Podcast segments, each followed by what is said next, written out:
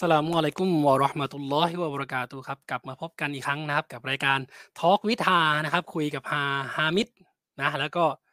เดี๋ยวสักครู่ก็จะมานะอินชาอัลลอฮ์ฮาชิมนะครับ แล้วก็ฮาลาไลซ์นะครับ ก็อย่างที่เคยแจ้งไปแล้วฮาชิมอาจจะเอ่อไม่ค่อยสบายนะครับ อาจจะเอ่อมีมีปัญหานิดนึงในเรื่องอุปสรรคนิดนึงนะครับ เดี๋ยวตามมานะครับ ก็อ่ามาพบกันในรอบ สัปดาห์เป็นครั้งที่ 3 เลยนะครับปกติรายการเราเนี่ยจะทำรายการแบบนี้เนี่ยแค่สัปดาห์ละครั้ง แต่ว่าก่อนเข้ารอมฎอนนะครับ ในช่วงเดือนรอมฎอนเชื่อว่าหลาย ๆ คนหลาย ๆ ท่านก็จะทำหน้าที่นะทำปฏิบัติตามหลักศาสนกิจนะครับมีภารกิจอะไรต่างๆนานาผมก็เลย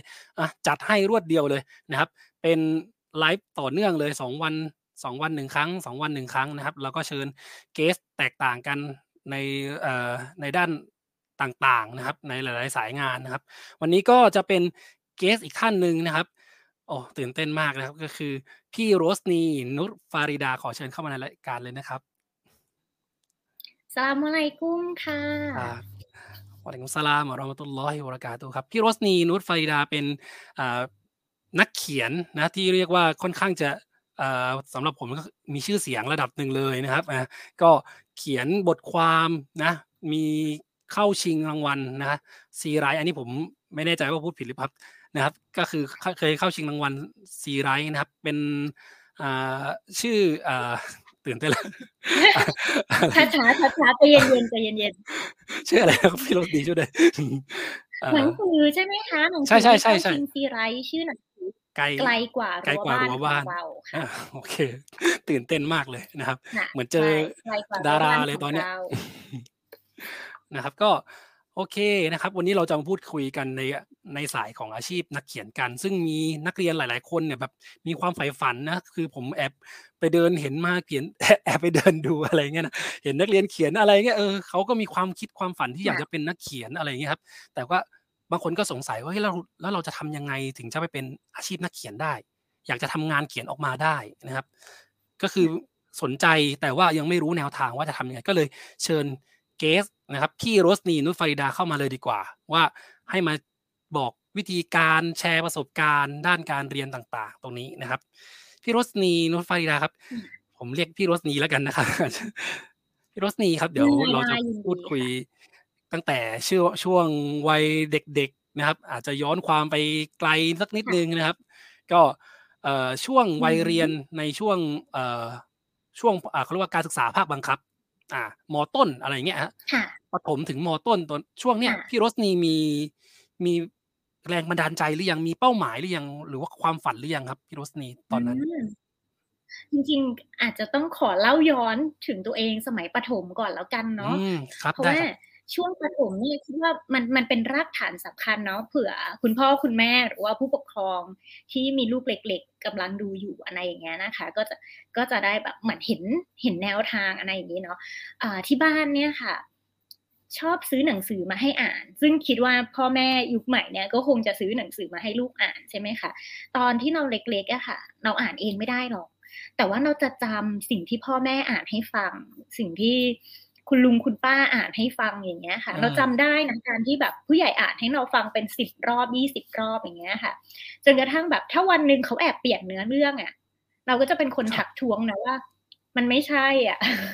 มันไม่ใช่นะบรรทัดนี้มันเออไม่ใช่อย่างนี้ มันไม่ใช่อย่างนี้เพราะเราจำได้อะไรอย่างเงี้ยค่ะ แล้วก็อ่าพอถึงตอนที่เข้าโรงเรียนประถมเนี่ย ก็จะชอบไปอยู่ในห้องสมุดของโรงเรียน เพราะว่ามันเย็น คือทานข้าวเที่ยงเสร็จแล้วก็อะไปเข้าห้องสมุด เพราะว่ามันมันเย็นสบายใช่ไหมคะ ส่วนเด็กๆช่วงนี้อาจจะแบบเรียนออนไลน์เนาะอาจจะไม่ไม่ได้แบบมีบรรยากาศที่ไปห้องสมุด แต่ว่าตอนที่ไปห้องสมุดเนี่ยก็ก็ชอบไปดูหนังสือที่มันปกสวยๆอะ่ะมันปกสวยๆ มันรูปประกอบดีๆ อะไรอย่างเงี้ยค่ะอัสสลามุอะลัยกุมอีกท่านหนึ่งนะคะ ค่ะอาชีพแล้วก็อืม คราวนี้พอพอเราเข้าห้องสมุดบ่อยๆอะค่ะ มันก็เหมือนเราสนใจหลายอย่างเนาะยืมนู่นนี่นั่นมายืมเรื่องแบบประเภทของขยะมาอ่านอย่างเงี้ย ซึ่งเราไม่รู้ว่าเราเราจะต้องรู้จักประเภทของขยะไปทำไม แต่เราก็รู้สึกภาพมันสวยเราก็ยืมยืมมาอ่าน ยืมอะไรอ่านไปเรื่อยๆอย่างเงี้ยค่ะ จนวันหนึ่งที่เราไปเจอหนังสือบรรณารักษ์ บรรณารักษ์ก็คือคุณครูที่ห้องสมุดใช่ไหมคะเขาครับก็เขียนแนะนำหนังสือ ชื่อหนังสือทะเลป่าภูและเพิงพักของอืมอาจารย์พนมนันทพฤกษ์ซึ่งต่อมาเนี่ย นักเขียนท่านเนี้ย ก็ได้รับรางวัลศิลปินแห่งชาติสาขาวรรณศิลป์แต่ว่าตอนนั้นน่ะที่พี่ดาเจอหนังสือเล่มเนี้ยเอ่อพี่ดาอายุประมาณแบบสิบสิบสิบเอ็ดขวบอย่างเงี้ยค่ะอืม แล้วเราก็เป็นเด็กแก่แดดอะเนาะอยากรู้ว่ามันคืออยากรู้ว่ามันคือหนังสืออะไรอ่าซึ่งอ่าคือหนังสือทุกเล่มอะไม่ได้เหมาะกับคนทุกวัยครับ หนังสือใช่จะมีใช่ช่วงอายุของมันว่า อ่าน่ะเด็กเหมาะสำหรับเด็กอายุเท่าไหร่มันเหมือนละครอะไรอย่างเงี้ยค่ะ ที่แบบว่าอืมเฮ้ยต้องกำหนดอายุของคนอ่านนิดนึงอะไรอย่างเงี้ยเนาะแต่ทะเลป่าภูและเพิงพักเนี่ยมันไม่ได้เหมาะกับเด็กประถมสักเท่าไหร่หรอกอ่า เพราะว่าอะไรเพราะว่า คำศัพท์อะไรมันเป็นหนังสือกวีนิพนธ์กวีนิพนธ์อืมฉันทลักษณ์แต่ว่าเอ่อเราก็ไปหยิบมาอ่าน ซึ่งเข้าใจบ้างไม่เข้าใจบ้างอะไรอย่างเงี้ย แต่สิ่งหนึ่งที่เราได้จากหนังสือเล่มเนี้ยเราเรารู้สึกว่าโอ้โห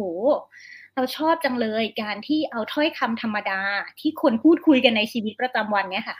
เอามาเขียนเป็นบทกวี เพราะว่าตอนนั้นเนี่ยเอ่อให้นึกถึงแบบเรียนภาษาไทยนะคะ ที่จะต้องเริ่มถอดความแล้ว ขุนช้างครับขุนแผน อะไรประมาณเนี้ยที่แบบว่าโอ้โหอะไรล่ะทศกัณฐ์ที่จะต้องมาแบบเปิดพจนานุกรมว่าใช่โคชศาสตร์แปลว่าอะไรอ่าอืมใครสนแปลว่าอะไรอะไรอย่างเงี้ย ซึ่งเรารู้สึกแบบที่มันภาษาอะไรกันทำไมเราจะต้องอ่ามมาแบบอ่านบทกวีแล้วก็เปิดพจนานุกรมแบบแปลไทยเป็นไทยอีกที คือตอนนั้นเปิดแปลไปคู่ไปด้วยเลยเหรอครับ พี่รสนี ก็คือให้นึกถึงห้องเรียนวิชาภาษาไทยอะค่ะอืมที่แบบครับเรียนขุนช้างขุนแผนอะไรอย่างเงี้ครัยบแล้วก็คุณครูก็จะให้แบบเหมือนคำศัพท์ใหม่อะคำใหม่ในบทเรียนคำนี้แปลว่าอะไรแปลว่าอะไรแล้วเราก็ต้องเด็กๆสมัยสมัยพี่ดาอย่างเงี้ยค่ะสักแบบอ่าครับโอ้โหประถมสักแบบยี่สิบกว่าปีที่แล้วอะเนาะนานมาก อาจจะไกลๆกันกันทุกคนต้องมีพจนานุกรมติดกระเป๋าใช่ไปโรงเรียนอืมเพราะว่าเวลาวิชาภาษาไทยเนี่ยเจอคำอลังการพวกเนี้ยค่ะ เราต้องเปิดว่าแบบไพรีแปลว่าอะไรไพรีแปลว่าอะไรนะอะไรอย่างเงี้ยฮาราแปลว่าอะไรอย่างเงี้ย เราก็เลยพอเราเจอหนังสือของอาจารย์พนมนันทพฤกษ์เนี่ยหยิบคำที่คนคนพูดกันจริง ๆ ในยุคสมัยนี้อะค่ะ มาเขียนเป็นบทกวีอะเราก็รู้สึกว่าโอ้โหดีจังเลยอะไม่ต้องเปิดพจนานุกรมนี่คือความประทับใจแรกอืมสิ่งที่เด็กประถมสามารถอ่านแล้วเข้าใจได้เลยในทันที เราก็เลยรู้สึกว่า เราอยากเขียนอะไรแบบเนี้ย ถ้าวันหนึ่งเราเราได้เขียนนะเราอยากเขียนอะไรแบบนี้ อันนี้เราทดไว้ในใจ เพราะตอนนั้นเราแค่แบบสิบเอ็ดอืมขวบสิบเอ็ดขวบอย่างเงี้ยค่ะเราก็ครับทดไว้ในใจก่อนนะ เราก็จะชอบแบบ ชอบคำสวยๆจากหนังสืออะตอนนั้นนะคะแล้วก็อะเรียนประถมก็ทั่วไปเลยเนาะโรงเรียนทั่วไป แล้วก็สอบเข้าเรียนมอต้น คราวนี้ตอนมอต้นนี่แหละ เรียนโรงเรียนวิทยาศาสตร์ โรงเรียนที่เน้นวิทยาศาสตร์ก็คือ โรงเรียนจุฬาภรณราชวิทยาลัยสตูลโอ้โหคุณครูแบบว้าวไป ไปแนวเนื้อเลยนะไปไปแนวก็วิทยาศาสตร์ไปเลยจริงๆจริงๆไม่ได้ตั้งใจ จริง ๆ ไม่ได้ตั้งใจค่ะครับผมจริง ๆ แล้วก็เป็นเป็นแบบเด็กป .6 อะเนาะก็ไม่รู้ว่า เอ้ยจะต้องเรียนอะไรที่ไหนดีแต่ว่าพ่อแม่เนี่ยก็บอกว่าเฮ้ยไปสอบโรงเรียนนี้สิไปสอบโรงเรียนนี้สิอะไรอย่างเงี้ย เราก็แบบว่าเขาก็พาไป เราก็ไปสอบอะไรอย่างเงี้ยสำหรับจุฬาภรณราชวิทยาลัยสตูลเนี่ย ไม่เคยรู้จักมาก่อนอืมไม่รู้ด้วยว่าเป็นเรียนวิทยาศาสตร์ แต่แต่แม่อยากให้ไปสอบอืมก็เลยแบบโอเค ไปสอบก็ได้อะไรเงี้ย แต่ว่าโดย โดยส่วนตัวพี่ตอนนั้นพี่ดาอยู่หัดใหญ่พี่ดาก็อ่าครับรู้จักโรงเรียนยอวหัดใหญ่วิทยาลัย ก็คือโรงเรียนแบบอืมโรงเรียนหัดใหญ่ประวิทยาลัยจำอำเภออะไรเงี้ยอ่าเราก็รู้สึกว่าโอเค อันงั้นไปสอบจุฬาภรณ์สตูลแล้วก็ไปสอบยอวด้วย แล้วก็ไปสอบสาธิตมอ ปัตตานีด้วยโอ้โหแต่ทุกคนก็จะรู้ว่าสาธิตมอ ปัตตานีนั้น การแข่งขันแบบสูงมากโอเคสูงมากสูงมากอืจมริงๆเราก็แบบอะเราก็ไม่ได้สาธิตมอ ปัตตานีอะไรอย่างนี้เนาะเสร็จปุ๊บเราก็เหลือแค่สองที่จุฬาภรณ์สตูลกับยอวแล้วก็ จุฬาภรณ์สตูลเขาประกาศผลก่อน ประกาศผลและรายงานตัวอะไรอย่างเงี้ยเราก็แบบว่า โอเคเป็นรายงานตัว เสร็จปุ๊บรายงานตัวเสร็จปุ๊บสักสองอาทิตย์ต่อมาครับเพื่อนก็โทรมาบอกว่า ผลสอบยอวออกแล้วนะอืมมีมีชื่อดะด้วยอะไรอย่างเงี้ยคราวนี้ครับก็เลยแบบชั่งน้ำหนักแหละว่าเฮ้ยเอายังไงดีพ่ออะไรอย่างเงี้ย เอายังไงดีล่ะอืม ก็เลยถามอืมพ่อ ก็เลยถามพ่อละกันว่าจ้ะเฮ้ย พ่ออยากให้เรียนที่ไหนพ่ออยากให้เรียนที่ไหนโดย มีข้อแม้ว่าถ้าเรียนที่จุฬาภรณ์สตูลพี่ดะจะต้องไปเป็นนักเรียนประจำคืออยู่ในหอพักโรงเรียน 24 ชั่วโมงเลยอ๋อเพื่อนเพื่อนๆอะไรอย่างเงี้ย แต่ว่าถ้าเรียนยอวก็คือพี่ดะมีบ้านอยู่ที่หาดใหญ่ครับเราก็จะอยู่บ้านที่หาดใหญ่แล้วก็นั่งรถสองแถวไปเรียนไปกลับอะไรอย่างเงี้ยค่ะ แล้วพ่อก็เลยบอกว่าอะพ่อคิดว่า เรียนจุฬาภรณ์ดีกว่าอะไรอย่างเงี้ยแล้วประกอบกับตัวเองก็แบบเฮ้ยเราก็อยากอยู่ไกลบ้านไงเพราะว่าลูกพี่ลูกน้องอะลูกพี่ลูกน้องเขาเคยไปเรียนโรงเรียนเอกชนสอนศาสนาใช่ไหมเขาก็ไปเรียนแบบอัตตันกิยะที่นามาธิวาสอะไรอย่างเงี้ยเขาก็ได้อยู่ไกลบ้านตัวพี่ดาเองก็มองว่าการอยู่ไกลบ้านมันคือความน่าสนุกเนาะความน่าตื่นเต้นเหมือนได้ออกไปผจญภัยอะไรอย่างเงี้ยเราก็เลยแบบอะโอเค เรียนจุฬาภรณ์สตูลค่ะ แล้วก็อืม ตอนนี้ถ้าน้องๆคนไหนที่กำลังเรียนมต้นอยู่นะคะ ครับเราจะบอกว่า โอ๊ยวิแป๊บนึงนะคะ จอสั่นครับไหวได้จุได้ฬาได้ภครับรณ์สตูลเนี่ยก็ตอนนี้มันเปลี่ยนชื่อโรงเรียนเนาะมีคำว่าวิทยาศาสตร์เข้าเข้ามาอยู่ในชื่อโรงเรียนด้วยพี่ดาจำชื่อเต็มของใส่วิทยาศาสตร์เข้าไปเลยในที่โรงเรียนเลยเหรอครับ ตอนนี้เหมือนโรงเรียนวิทยาศาสตร์จุฬาภรณ์อ๋อออะไรสักอย่างเนี่ยจำจำชื่อใหม่ไม่ได้ แต่ว่าสมัยครับพี่ดาเนี่ยก็ชื่อจุฬาภรณ์ราชวิทยาลัยสตูลเฉยๆเนาะ เข้าไปโดยที่ไม่ได้รู้ว่าเป็นโรงเรียนเน้นวิทยาศาสตร์นะคะ เพราะฉะนั้นเนี่ยสิ่งที่เราต้องเรียน ทุกอย่างก็จะเป็นแบบให้นึกถึงใส่เสื้อกาวอะเสื้อกาวเวลาทำแลบอะเสื้อกาวก็คือเหมือนคล้ายๆ ชุดชุดคุณหมออะแขนยาวอ่า เป็นเสื้อสีขาวครับเพื่อป้องกันไม่ให้ร่างกายโดนสารเคมีอะไรอย่างเงี้ยค่ะ ก็เรียนทุกอย่างเลยวิทยาศาสตร์ ฟิสิกส์คณิตศาสตร์ ภาษาอังกฤษอันนั้นคือขอให้รู้ว่าเรียนทุกวิชาคูณสอง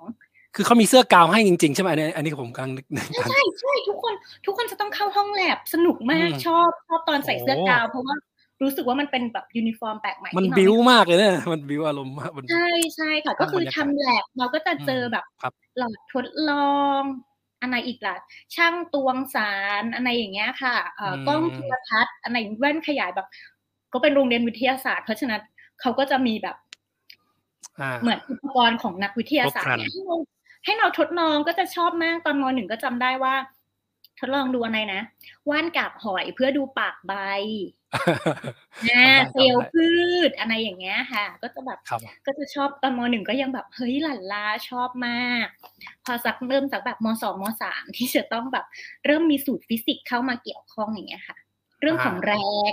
เรื่องของมวลอัตราความเร็วความเร่งอะไรก็ไม่รู้อย่างเงี้ย เรียบเราร้ก็อยเริ่มใช่เราก็เริ่มรู้ตัวแล้วว่า เอ๊ะ เอ๊ะทำไมเราไม่เคยจำสูตรฟิสิกส์ได้เลยแบบอืม F เท่ากับ ma อย่างเงี้ย อันไหนคือ F อันไหนคือ m อันไหนคือ a มันต้องแทนค่ายังไงค่า f เท่ากับเท่าไหร่เก้าจุดแปดหรือสิบหรืออะไรอย่างเงี้ย ในขณะที่แบบเฮ้ยเพื่อนเพื่อนๆเราเป๊ะมากเลยอะเพื่อนเพื่อนๆเราแบบ แค่เห็นสูตรก็ก็รู้เลยว่าต้องแทนค่ายังไง แต่พี่ดาแบบงงอยู่อะว่า เดี๋ยวนะ เดี๋ยวนะ ตัวไหนแทนค่าอะไรอย่างเงี้ย เออ ข้อหนึ่งจากการสังเกตตัวเอง ก็คือเราจำสูตรไม่ได้ อันเนี้ยมันเป็นผลมาจากที่เราเรียนวิทยาศาสตร์เยอะ และคณิตศาสตร์เยอะ จนเราเห็นตัวเอง เราเห็นตัวเองว่าเฮ้ยเรามีปัญหาบางอย่างหนึ่งเราจำสูตรฟิสิกส์ไม่ได้อืมเราไม่รู้ว่า ต้องเอาอะไรมาแทนค่า หรือแม้กระทั่งแบบ พวกสารเคมีเวลาทดลองวิทยาศาสตร์อะค่ะครับ มันจะต้องแบบอะสมมุติว่าจะทดลองว่าสารตัวนี้มีโปรตีนไหม มันจะต้องมีสารเคมีบางอย่างที่ใช้สำหรับทดสอบโปรตีนโดยเฉพาะหรือแบบว่าอะไรนะไอโอดีนผสมออกมาแล้วได้แบบสีส้มชาเย็นอ่าอะไรประมาณเนี้ยมันนานละพี่ดาจำไม่ค่อยได้ละอ่าอ่าครับในพวกเนี้ยเราก็จะจำไม่ได้ในขณะที่เพื่อนเราจะแบบ ทุกคนเป๊ะมากอีฉันก็แบบว่าใจไม่ดีละ อ่าคราวนี้หนึ่งหนึ่งคือจำสูตรไม่ได้ใช่ไหมคะสองคือ คณิตศาสตร์ เจอแบบสมการสองตัวแปรอืมพานาโบนาอะไรก็ไม่รู้ทั้งหลายที่แบบ ผมก็เลยร้องผมจะขใช่คือใช่เพราะคุณคุณครูสอนคณิตใช่ไหมำใช่ครับ คือเกสเออมาแต่ละคนเนี่ยก็คือ ไม่มีทางที่ชอบคณิตศาสตร์เท่าไหร่เลยใช่แล้วครับแล้วพอมันเป็นโรงเรียนแบบโรงเรียนเน้นวิทยาศาสตร์อะอาคณิตศาสตร์เขาก็แอดวานซ์แอดวานซ์อืกว่ามโรงเรียนทั่วไปด้วย อาอย่างเดียวที่พี่จะชอบในวิชาคณิตศาสตร์ คือเรขาคณิต ที่พิสูจน์ว่า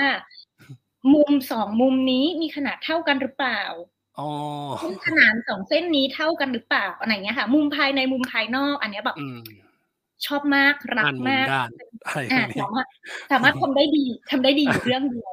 จากครับผมจากทั้งหมดอะไรอย่างเงี้ย ก็เลยอืมแบบว่า อ่า พอเริ่มสังเกตตัวเองว่าจำสูตร วิทยาศาสตร์ก็ไม่ได้อืคมณิตศาสตร์ก็ไม่น่ารอด คือต่อให้สมการนั้นอะสมมติว่าเวลาสมการยากๆคุณครูคุณครูน่าจะน่าจะเดาออกว่า เวลามันยากๆอะคำตอบมันมักจะเป็นหนึ่งหรือศูนย์โอ้โฮครูคณิตเขาชอบตั้งครับ ใช่ มันมีแค่นี้แหละ แต่เวลาเราส่งการบ้านเราต้องแสดงวิธีทำแบบสองหน้ากระดาษอะซึ่งการจะได้มาซึ่งคำตอบเอ้าสุดท้ายคือศูนย์อะแล้วให้ทำทำไมอะคำตอบเป็นศูนย์อย่างเงี้ยแบบ ไม่เข้าใจ ไม่เข้าใจสิ่งนี้ไม่เข้าใจสิ่งนี้จริงใช่แต่ว่าในในความที่แบบไม่เข้าใจสิ่งนี้อะเราก็เป็นเด็กที่อะตั้งใจเรียนไง เราก็เรียนอืมดีอย่างเงี้ยอืมเออ เราก็ได้แบบเหมือนได้เกรด 4.00 หรืออะไรทำนองเนี้ยค่ะอืมในในช่วงที่เรียนมต้นนะเออซึ่งไอการได้ 4.00 เนี่ย มันก็เป็นความบังเอิญในชีวิตเนาะที่แบบมหนึ่งเทอมหนึ่งมันได้ 4.00 อย่างเงี้ยอืมเพ ครัราะบมันยังง่ายมันยังง่ายอยู่ไงแบบเป็นมอ่าหนึ่งทุกอย่างเมื่อก็พื้นฐานเทอมแรกเองอะไรอย่างงี้ถูกปะใช่ใช่คราวนี้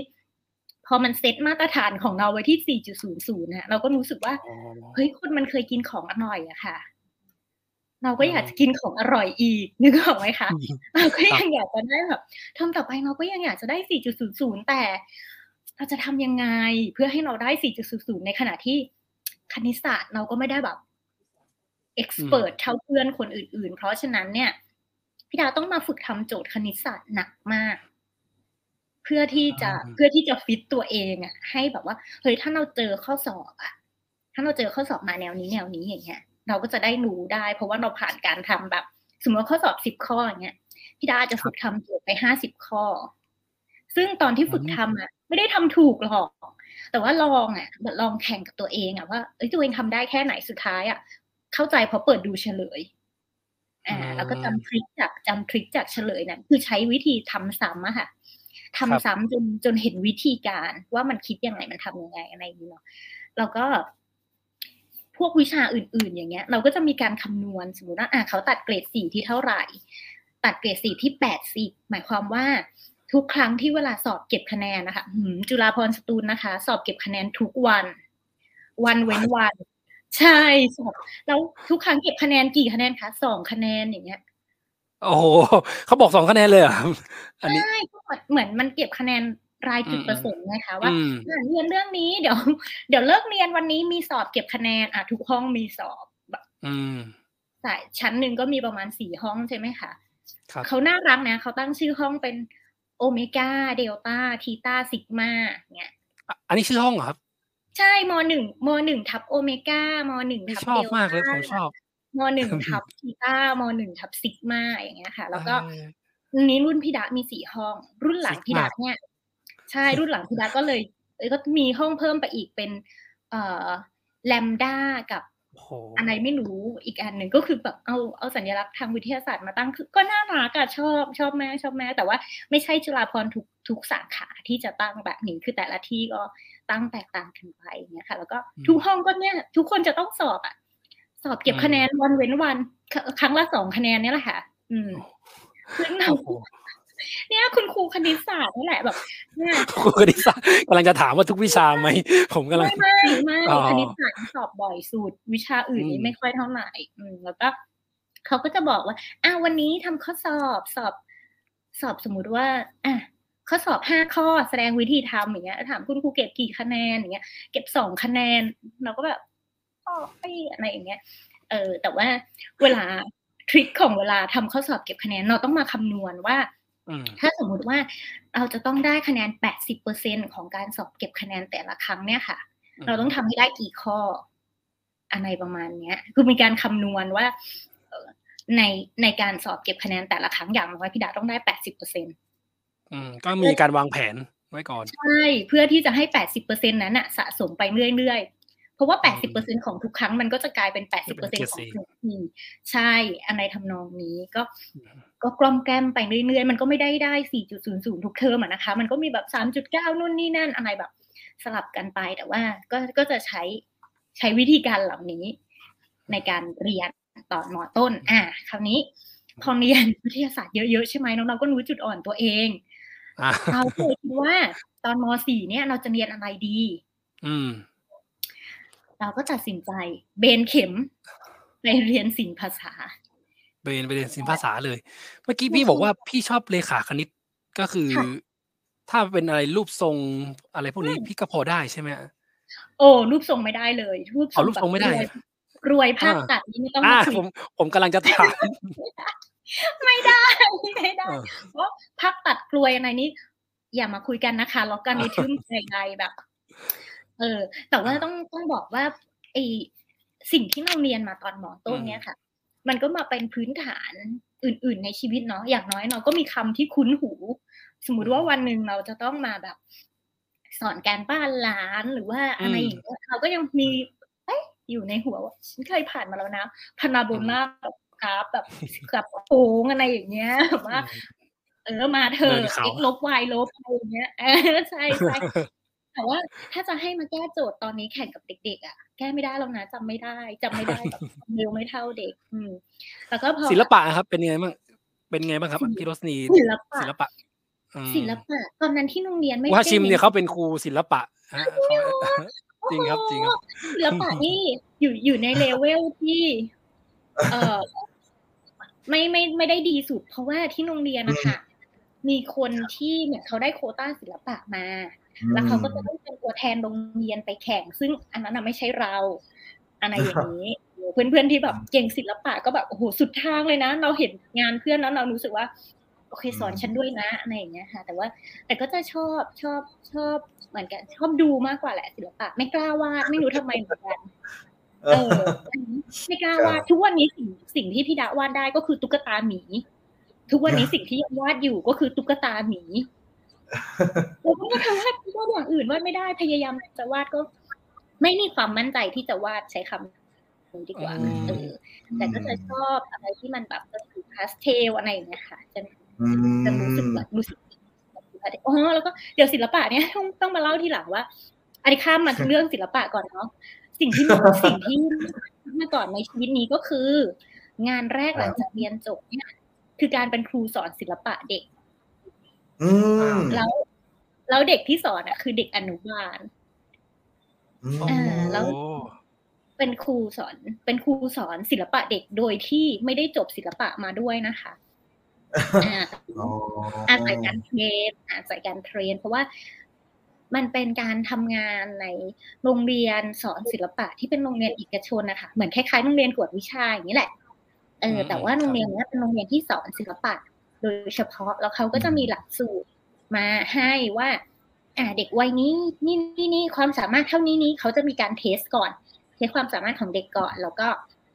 เรียนให้เหมาะกับพัฒนาการกล้ามเนื้อมือของเด็กอะไรอย่างเงี้ยเราก็จะมีการไปเทรนมาอ่าเราก็เป็นคุณครูใจดีสอนศิลปะเด็กอนุบาลอะไรอย่างเงี้ย อันนี้คือสิ่งสิ่งที่ไม่คาดคิดในชีวิตว่าเฮ้ยวันหนึ่งเราก็จะต้องมาแบบ คนที่วาดรูปไม่เก่งเลย ก็จะต้องกลายมาเป็นวันวันเราว่าวันนั้นยังไม่ชอบอยู่เออใช่ใช่เราเราไม่มีทางรู้เลยนะอะไรพวกเนี้ยอะอันนี้กลับมาที่มปลายก่อนมปลายเนี่ยมปลายก็เลือกเรียนศิลป์ฝรั่งเศส อืมศิลป์ฝรั่งเศสก็มาสอบที่หัดใหญ่วิทยาลัยและสอบมอปัตตานีด้วยเหมือนเดิมศิลป์ฝรั่งเศสทั้งสองที่ อ่าแล้วก็แล้วก็ไปไปรายงานตัวที่มอปัตตานีแล้วด้วยแล้วก็ผลผลของยอวเนี่ยออกทีหลัง คราวนี้เราต้องตัดสินใจเลือกว่าเราจะไปอยู่ปัตตานีหรือเราจะอยู่หาดใหญ่อ่าคราวนี้เราก็ตัดสินใจว่า โอเค อยู่หาดใหญ่บ้างแล้วกันนะ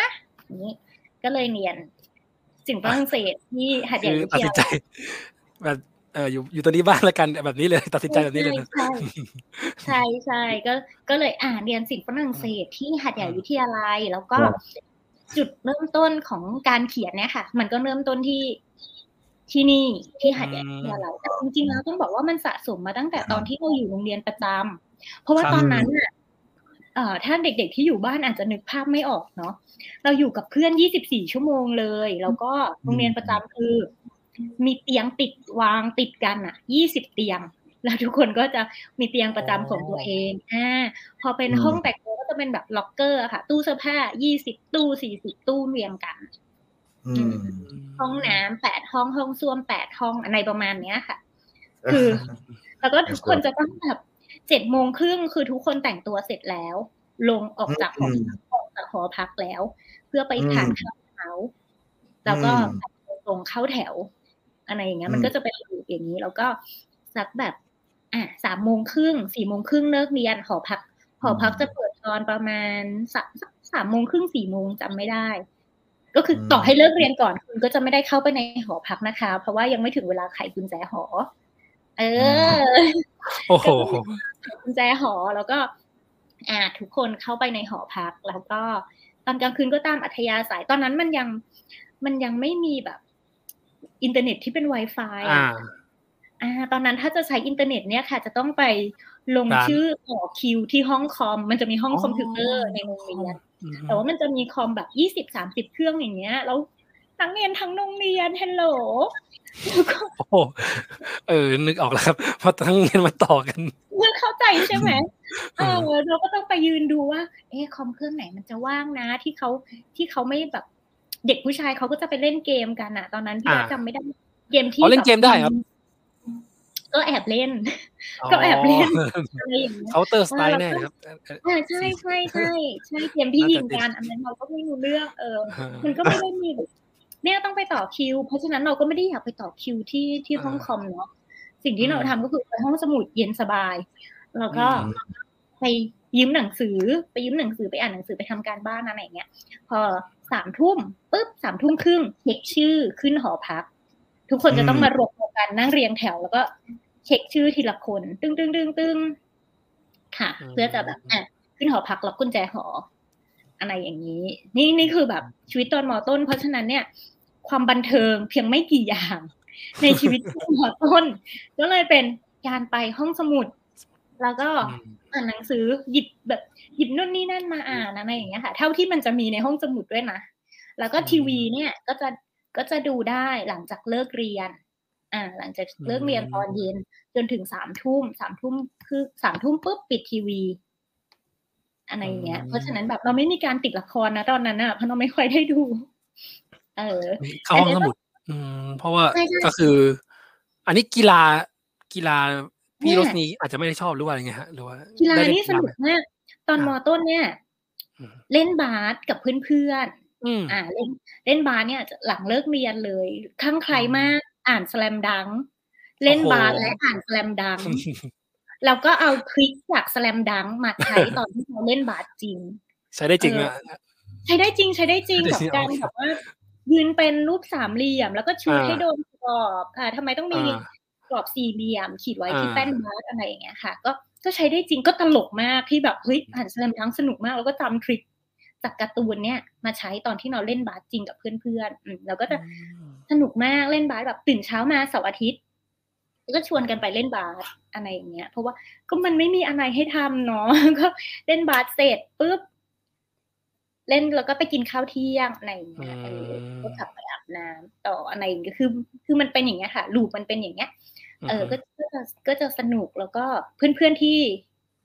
ที่เรียนด้วยกันตอนนั้น ก็จะมีการจับกลุ่มติวหนังสือเนาะตอนมอต้น อืมก็ความน่ารักก็คือใครถนัดวิชาอะไร ก็จะติววิชานั้น อ่า เช่นแบบคุณครูฮามิดอาจจะได้ติวคณิตศาสตร์อะไรอย่างนี้อ่า แต่ว่าตอนนั้นเนี่ยพี่ดาติววิชาภาษาไทยให้เพื่อนภาษาไทย ภาษาไทยใช่มันเป็นทำไมทำไมถึงเลือกวิชาภาษาไทยครับเพ ราะเรารู้สึกว่ามันเป็นสิ่งเดียวที่ที่เราแม่นเป๊ะแล้วแล้วเพื่อนอะ เพื่อนไม่เพื่อนไม่เป๊ะเท่าเราในตอนนั้น เพื่อนจะสามารถแบบคนนึงติวภาษาอังกฤษ คนนึงติววิทยาศาสตร์แบบมาเลยค่ะ สูตรไดไดฟิสิกส์อะไรอย่างเงี้ยค่ะคณิตศาสตร์อะไรอย่างเงี้ยทุกคนจะมีวิชาที่ตัวเองถนัดแล้วมันมีช่องว่างอยู่ว่าไม่มีใครติววิชาภาษาไทยเราก็เลยแบบ ออะมาโอเค ติวภาษาไทยให้อะไรอย่างเงี้ย เออ ก็อาจจะตอนนั้นเราไม่ได้คิดว่า ว่ามันจะเป็นแบบจุดแข็งของเราหรืออะไรอย่างนี้นะคะ จนกระทั่งแบบอือฮึเรามาเรียนมปลายอย่างเงี้ย เราก็เลือกเรียนศิลป์ฝรั่งเศส ที่หาดใหญ่วิทยาลัย แล้วก็อืมภาษาฝรั่งเศสอะเนาะอากำลังจะถามว่าเออทำไมถึงเลือกไปศิลป์ฝรั่งเศส เมื่อกี้ก็บอกว่าเออเราติวภาษาอังกฤษ เออ แล้วก็เอ๊ยภาษาอังกฤษภาษาภาษาภาษาไทยอืมเออแล้วทำไมไปเออศิลป์ฝรั่งเศสทำไมทำไมอืมถึงค มัรันบอย่างงี้ค่ะ ง่าย ๆ มากเลย ก็คือว่าเราไม่อยากเรียนสายวิทย์อาเราบอกเราบอกแม่ว่าทำไมเราจะต้องไปทนปวดหัวกับวิชาอาฟิสิกส์แล้วเราจะอยู่ แม่จะให้เราอยู่กับสิ่งที่เราไม่ชอบเหรอแม่ไม่สงสารเราเหรออะไรอย่างเงี้ยอืมอือฮึอืมมันก็เป็นเหตุผลที่ แม่ก็ลำบากใจเนาะเพราะแม่อยากให้เป็นหมอ แต่ถ้าเรียนสายศิลป์คือ เป็นหมอไม่ได้ไงใช่อะไรอย่าใช่งงี้อาก็เป็นการแบบวัดใจ ระอืมระหว่างผู้ปกครองและลูกว่าแบบจะทำยังไงกับสิ่งนี้อะไรอย่างเงี้ย แต่แต่พี่ก็บอกพี่ก็บอกที่บ้านตรงๆว่าแล้วจะให้พี่เนี่ย ทนเรียนฟิสิกส์แล้วอยู่กับสิ่งที่พี่ไม่ชอบเลย ไม่ถนัดเลย3ปี ด้วยด้วยความทุกข์อะเพราะว่าทุกคนไม่สามารถจะเรียนฟิสิกส์แล้วเข้าใจได้ในห้องเรียนอืมทุกคนต้องไปเรียนพิเศษข้างนอกอะซึ่งแบบอืมๆแม่คิดดูสิค่าเรียนพิเศษอะมันเท่าไรแล้วเราต้องเรียนกี่เทอม แล้วนอกจากว่าค่าใช้จ่ายที่มันเพิ่มขึ้นใช่ไหมคะเหนือสิ่งครัอื่บนใดคือคุณเรียนเป็นทุกข์มากเลยนะ เพราะมันต้องกล้ำกลืนเรียนอะไรที่เขาไม่ชอบอย่างเงี้ย เราก็เลยบอกว่าเฮ้ยเนี่ยเราจะไม่มีความสุขเลยนะถ้าไม่ให้เราเรียนสายวิทย์เนี่ย เราจะไม่มีความสุขในชีวิตเลยนะอือฮึแล้วเราต้องอยู่กับสิ่งนี้ไป3ปีนะแม่คิดดู3ปีมันนานแค่ไหนอะความทุกข์3ปีอะอืเอมอเขาก็ไม่ได้พูดอะไรเราก็เลยอะอา สอบติดศิลป์ฝรั่งเศส แล้วก็อืถ้าใครเคยมเรียนภาษาอาหรับนะคะ ก็จะบออะกฮว่าะภาษาฝรั่งเศสกับภาษาอาหรับเนี่ยค่ะ แบบเดียวกันเลย มีเพศอืมีมพจน์ก็คือมีอามีผู้หญิงผู้ชาย และอ๋เพศที่มันรอวมกันระหว่างผู้หญิงและผู้ชาย ในกรณีที่มีคนหลายคนอะไรอย่างเงี้ยอาแล้วก็มีพจน์ก็คือว่าเอกพจน์พหูพจน์อาอืแล้วก็มอันนี้คือแล้วก็มีเรื่อง tense เข้ามาเกี่ยวข้องมีเรื่องแบบ อดีตปัจจุบันอนาคตใด ๆ ซึ่งมันโอ้โฮเอดูอเหมือนจะยากเหมือนกันนะนะครับใช่ๆไม่ง่ายนะคะ แล้วก็อืมใครที่กำลังเรียนภาษาอาหรับอยู่ อย่าคิดว่าตัวเองเรียนของง่าย ตัวเองกำลังเรียนของที่แบบยากติดอันดับโลกขอให้ขอให้รู้อืว่ามไม่ใช่ง่าย เออเพราะว่าแบบการที่ต้องมาแบบเป็นภาษาที่มันละเอียดอะค่ะ เพราะว่าอืภามษาฝรั่งเศสอะถูกใช้เป็นภาษากฎหมายเนาะเพราะว่ามัคนรับเป็นภาษาที่ ดิ้นได้ยากอะไรอย่างเงี้ยเหมือนถ้าเป็นภาษาไทย เราไม่รู้ว่าเวลาที่เราพูดคำว่าฉัน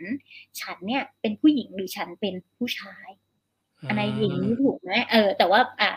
ฉันในภาษาฝรั่งเศสมันก็ไม่ได้บอกเพศหญิงเพศชาย แต่ว่า เหมือนเวลาบอกว่าเขาอย่างเงี้ยค่ะเขาผู้หญิงอืมหรือเขาผู้ชาย อ่า อะไรประมาณเนี้ยเอง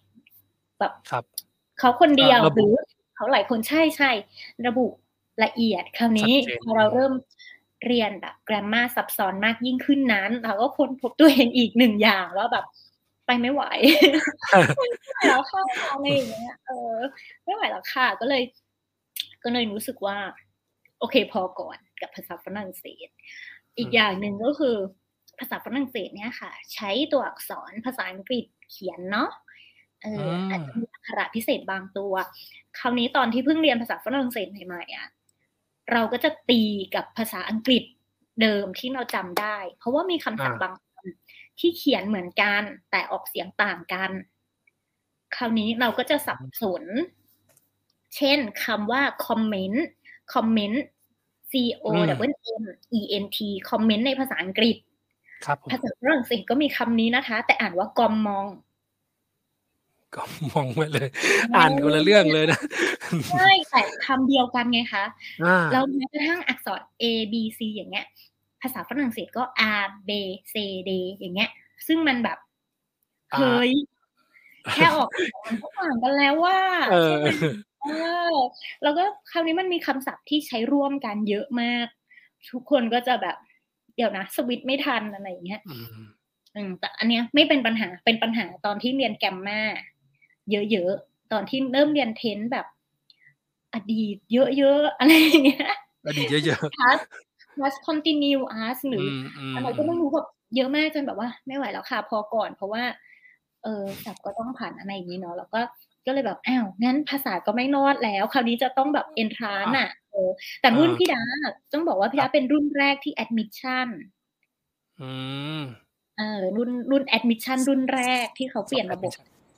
ใช่อืมเปลี่ยนระบบจาก entrance มาเป็น admission แล้วก็อืมคราวนี้ก็เลยแบบ เป็นรุ่นหนูทดลองอะค่ะ ระบบอะไรก็ยังไม่นิ่งนะจ๊ะในอย่างเงี้ย เออ o n e t a net อะไรอย่างเงี้ย o n e t อ๋อ a net น่าจะเป็นแก๊กก่อนที่มันรุ่นเดีจะยวกัเป็นนก่อนที่มันจะเป็นแกะแพดบรรพบุรุษอืมมันคือ o n e t อืมใช่ครับโอเน็ตเอเนใช่แล้วมันก็แบบ อะไรก็ไม่รู้แล้วยุคนั้นน่ะมันเหมือนแบบเพิ่งปรับระบบมาเป็น มาเป็นอินเทอร์เน็ตอะมาเป็นการแจ้งผลออนไลน์ใช่เนี่ยใช่ขอให้รู้ว่าชีวิตพวกเรานั้นต่างแขวนอยู่บนเส้นด้ายแบบอะไรก็ไม่รู้เอออะไรอย่างเงี้ยแหละนี่แล้วก็ต่อเน็ตทีนึงก็ตื้อตื้อตื้อตื้อตื้อตื้ออะไรอย่างเงี้ยนะใช่ใช่ใช่พอเน็ต TOT อะยุคนั้นน่ะเออเน็ต TOT เท่านั้นสองห้าหกเอาละเคเอาละประมาณเนี้ยเอออะคราวนี้สิ่งความน่ารักของการอยู่ที่หัดใหญ่วิทยาลัยก็คือว่า ในวิชาภาษาไทย เรายังคงความโดดเด่นในวิชาภาษาไทยเหมือนเดิมครับผมภาษาไทยที่เราเคยติวให้เพื่อนตอนมต้นนี่แหละ ตอนที่อ่าเรามาเรียน ที่หัดใหญ่วิทยาลัย มันมีวิชาหนึ่งบังคับเรียนสำหรับเด็กสายศิลป์เป็นวิชาการอืมเขียนค่ะอ่าแล้วก็เป็นการเขียนบทร้อยกลอนเหมือนเขียนกลอนอย่างนี้แหละ แต่เขียนกลอนทุกแบบที่มีอยู่ในในประเทศไทยกราบโครงฉบังอะไรก็ไม่รู้อะ เหมือนถ้าสมมติว่าเด็กที่จะต้องเรียนทุกสูตรใช่ไหมคะ ตอนนั้นอืมก็คือว่าอะเรียนมันแต่งมันทุกอย่างเลยกราบโครงกรไร่ฉันทุกสิ่งอย่างในบรรดาฉันทลักษณ์ที่มีในประเทศไทย อะไรอย่างเงี้ย จนแบบเรารู้สึกว่า อีกแล้วอะ อีกแล้วที่เรารู้สึกว่าเราไม่ชอบอือืมมชอบสิ่งนี้อืมเราไม่ชอบการแบบหาคำที่มันสัมผัสคล้องจองกันมาให้ลงล็อก เพื่อจะบรรยายสัมผัส ในใช่ใช่เรารู้สึกแบอืบมอะไรอะอย่างเงี้ย เราก็เลยแบบ เออ เราก็คราวนี้ อันนี้เราไม่ชอบนะ เราก็ยังเก็บไว้ในใจนะว่าทดไว้ไม่ชอบอะไรเงี้ยแล้วคุณครูคุณครูที่สอนภาษาไทยที่หาดใหญ่วิทยาลัยเนี่ยค่ะ ชื่ออาจารย์โสพลฉิมพลีสิริซึ่งตอนนี้ก็ยังอยู่ที่หาดใหญ่วิทยาลัยเนี่ยอาจารย์ก็คัดเลือกตัวแทนโรงเรียนไปเข้าค่ายอบรมการเขียนเชิงสร้างสรรค์ เออแล้วพี่ดาพี่ดาพี่ดา and the gang ใช่พี่ดา and the gang แล้วมีเพื่อนเพื่อนๆสนิทอีกสองสามคนอะไรอย่างเงี้ยค่ะครับครับก็ไป ก็ไปแล้วก็ ที่งานนั้น โดยที่เราไม่คาดคิดมาก่อน เราก็ได้เจอกับอาจารย์พนมนันทพฤกษ์ซึ่งเป็นเจ้าของหนังสือเล่มนั้นที่งานหนังสือตอนประถมใช่ไหมที่เราเคยทดไว้ในใจ ครับที่เราทดไว้ในใจว่าเฮ้ยเราประทับใจงานเขามากเพราะมันใช้คำศัพท์ที่มันครับ มันง่าย ๆ อะไรอย่างเงี้ยค่ะ ก็แล้วพอณที่ตรงนั้นแหละที่เรารู้ว่าในโลกเนี้ยมันมีบทประพันธ์ที่มันไม่จำเป็นต้องคล้องจองกันนะอืมมันก็เลยเป็นการปลดล็อกนาวว่าโอเคยูมีทางเลือกในการเขียน หรือว่าบันทึกเพราะว่าตอนมอต้นเราอยู่โรงเรียนประจำเนาะเราก็จะเหมือนเขียนไดอารี่ หรือว่าเขียนอะไรก็ไม่รู้ที่เราไม่สามารถจำกัดความได้อะค่ะ ว่าสิ่งที่เราเขียนอะมันคืออะไร มันเหมือนแบบ ถ้าเทียบกับในสมัยนี้เนาะมันเหมือนเป็นการโพสต์ status ลอยๆอะแต่ยุคสมัยนั้นคือเราเขียนลงในสมุด แล้วเพื่อนๆอะชอบเอาไปอ่าน สมุดที่เราเขียนอะเพื่อนๆชอบเอาไปอ่านอะไรอย่างเงี้ยเออมันไม่มันไม่ใช่การแอบอ่านไดอารี่เพราะไดอารี่เราจะเก็บไว้คนเดียว แต่มันจะมีอ่าอันมันจะมีสมุดอีกเล่มหนึ่งที่เราเขียนไว้สำหรับให้เพื่อนอ่าน แล้วเพื่อนก็จะ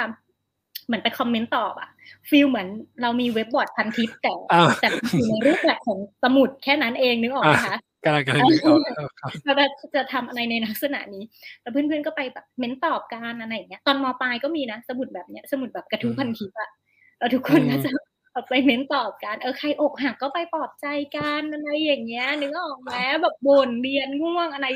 ทุกคนก็จะแบบเหมันเขียนเสร็จแล้วก็ส่งไปโต๊ะข้างส่งหน้าต่อไปด้านหลังเอาขึ้นหน้าโต๊ะข้างๆอะไรอย่างอ่าเงี้ย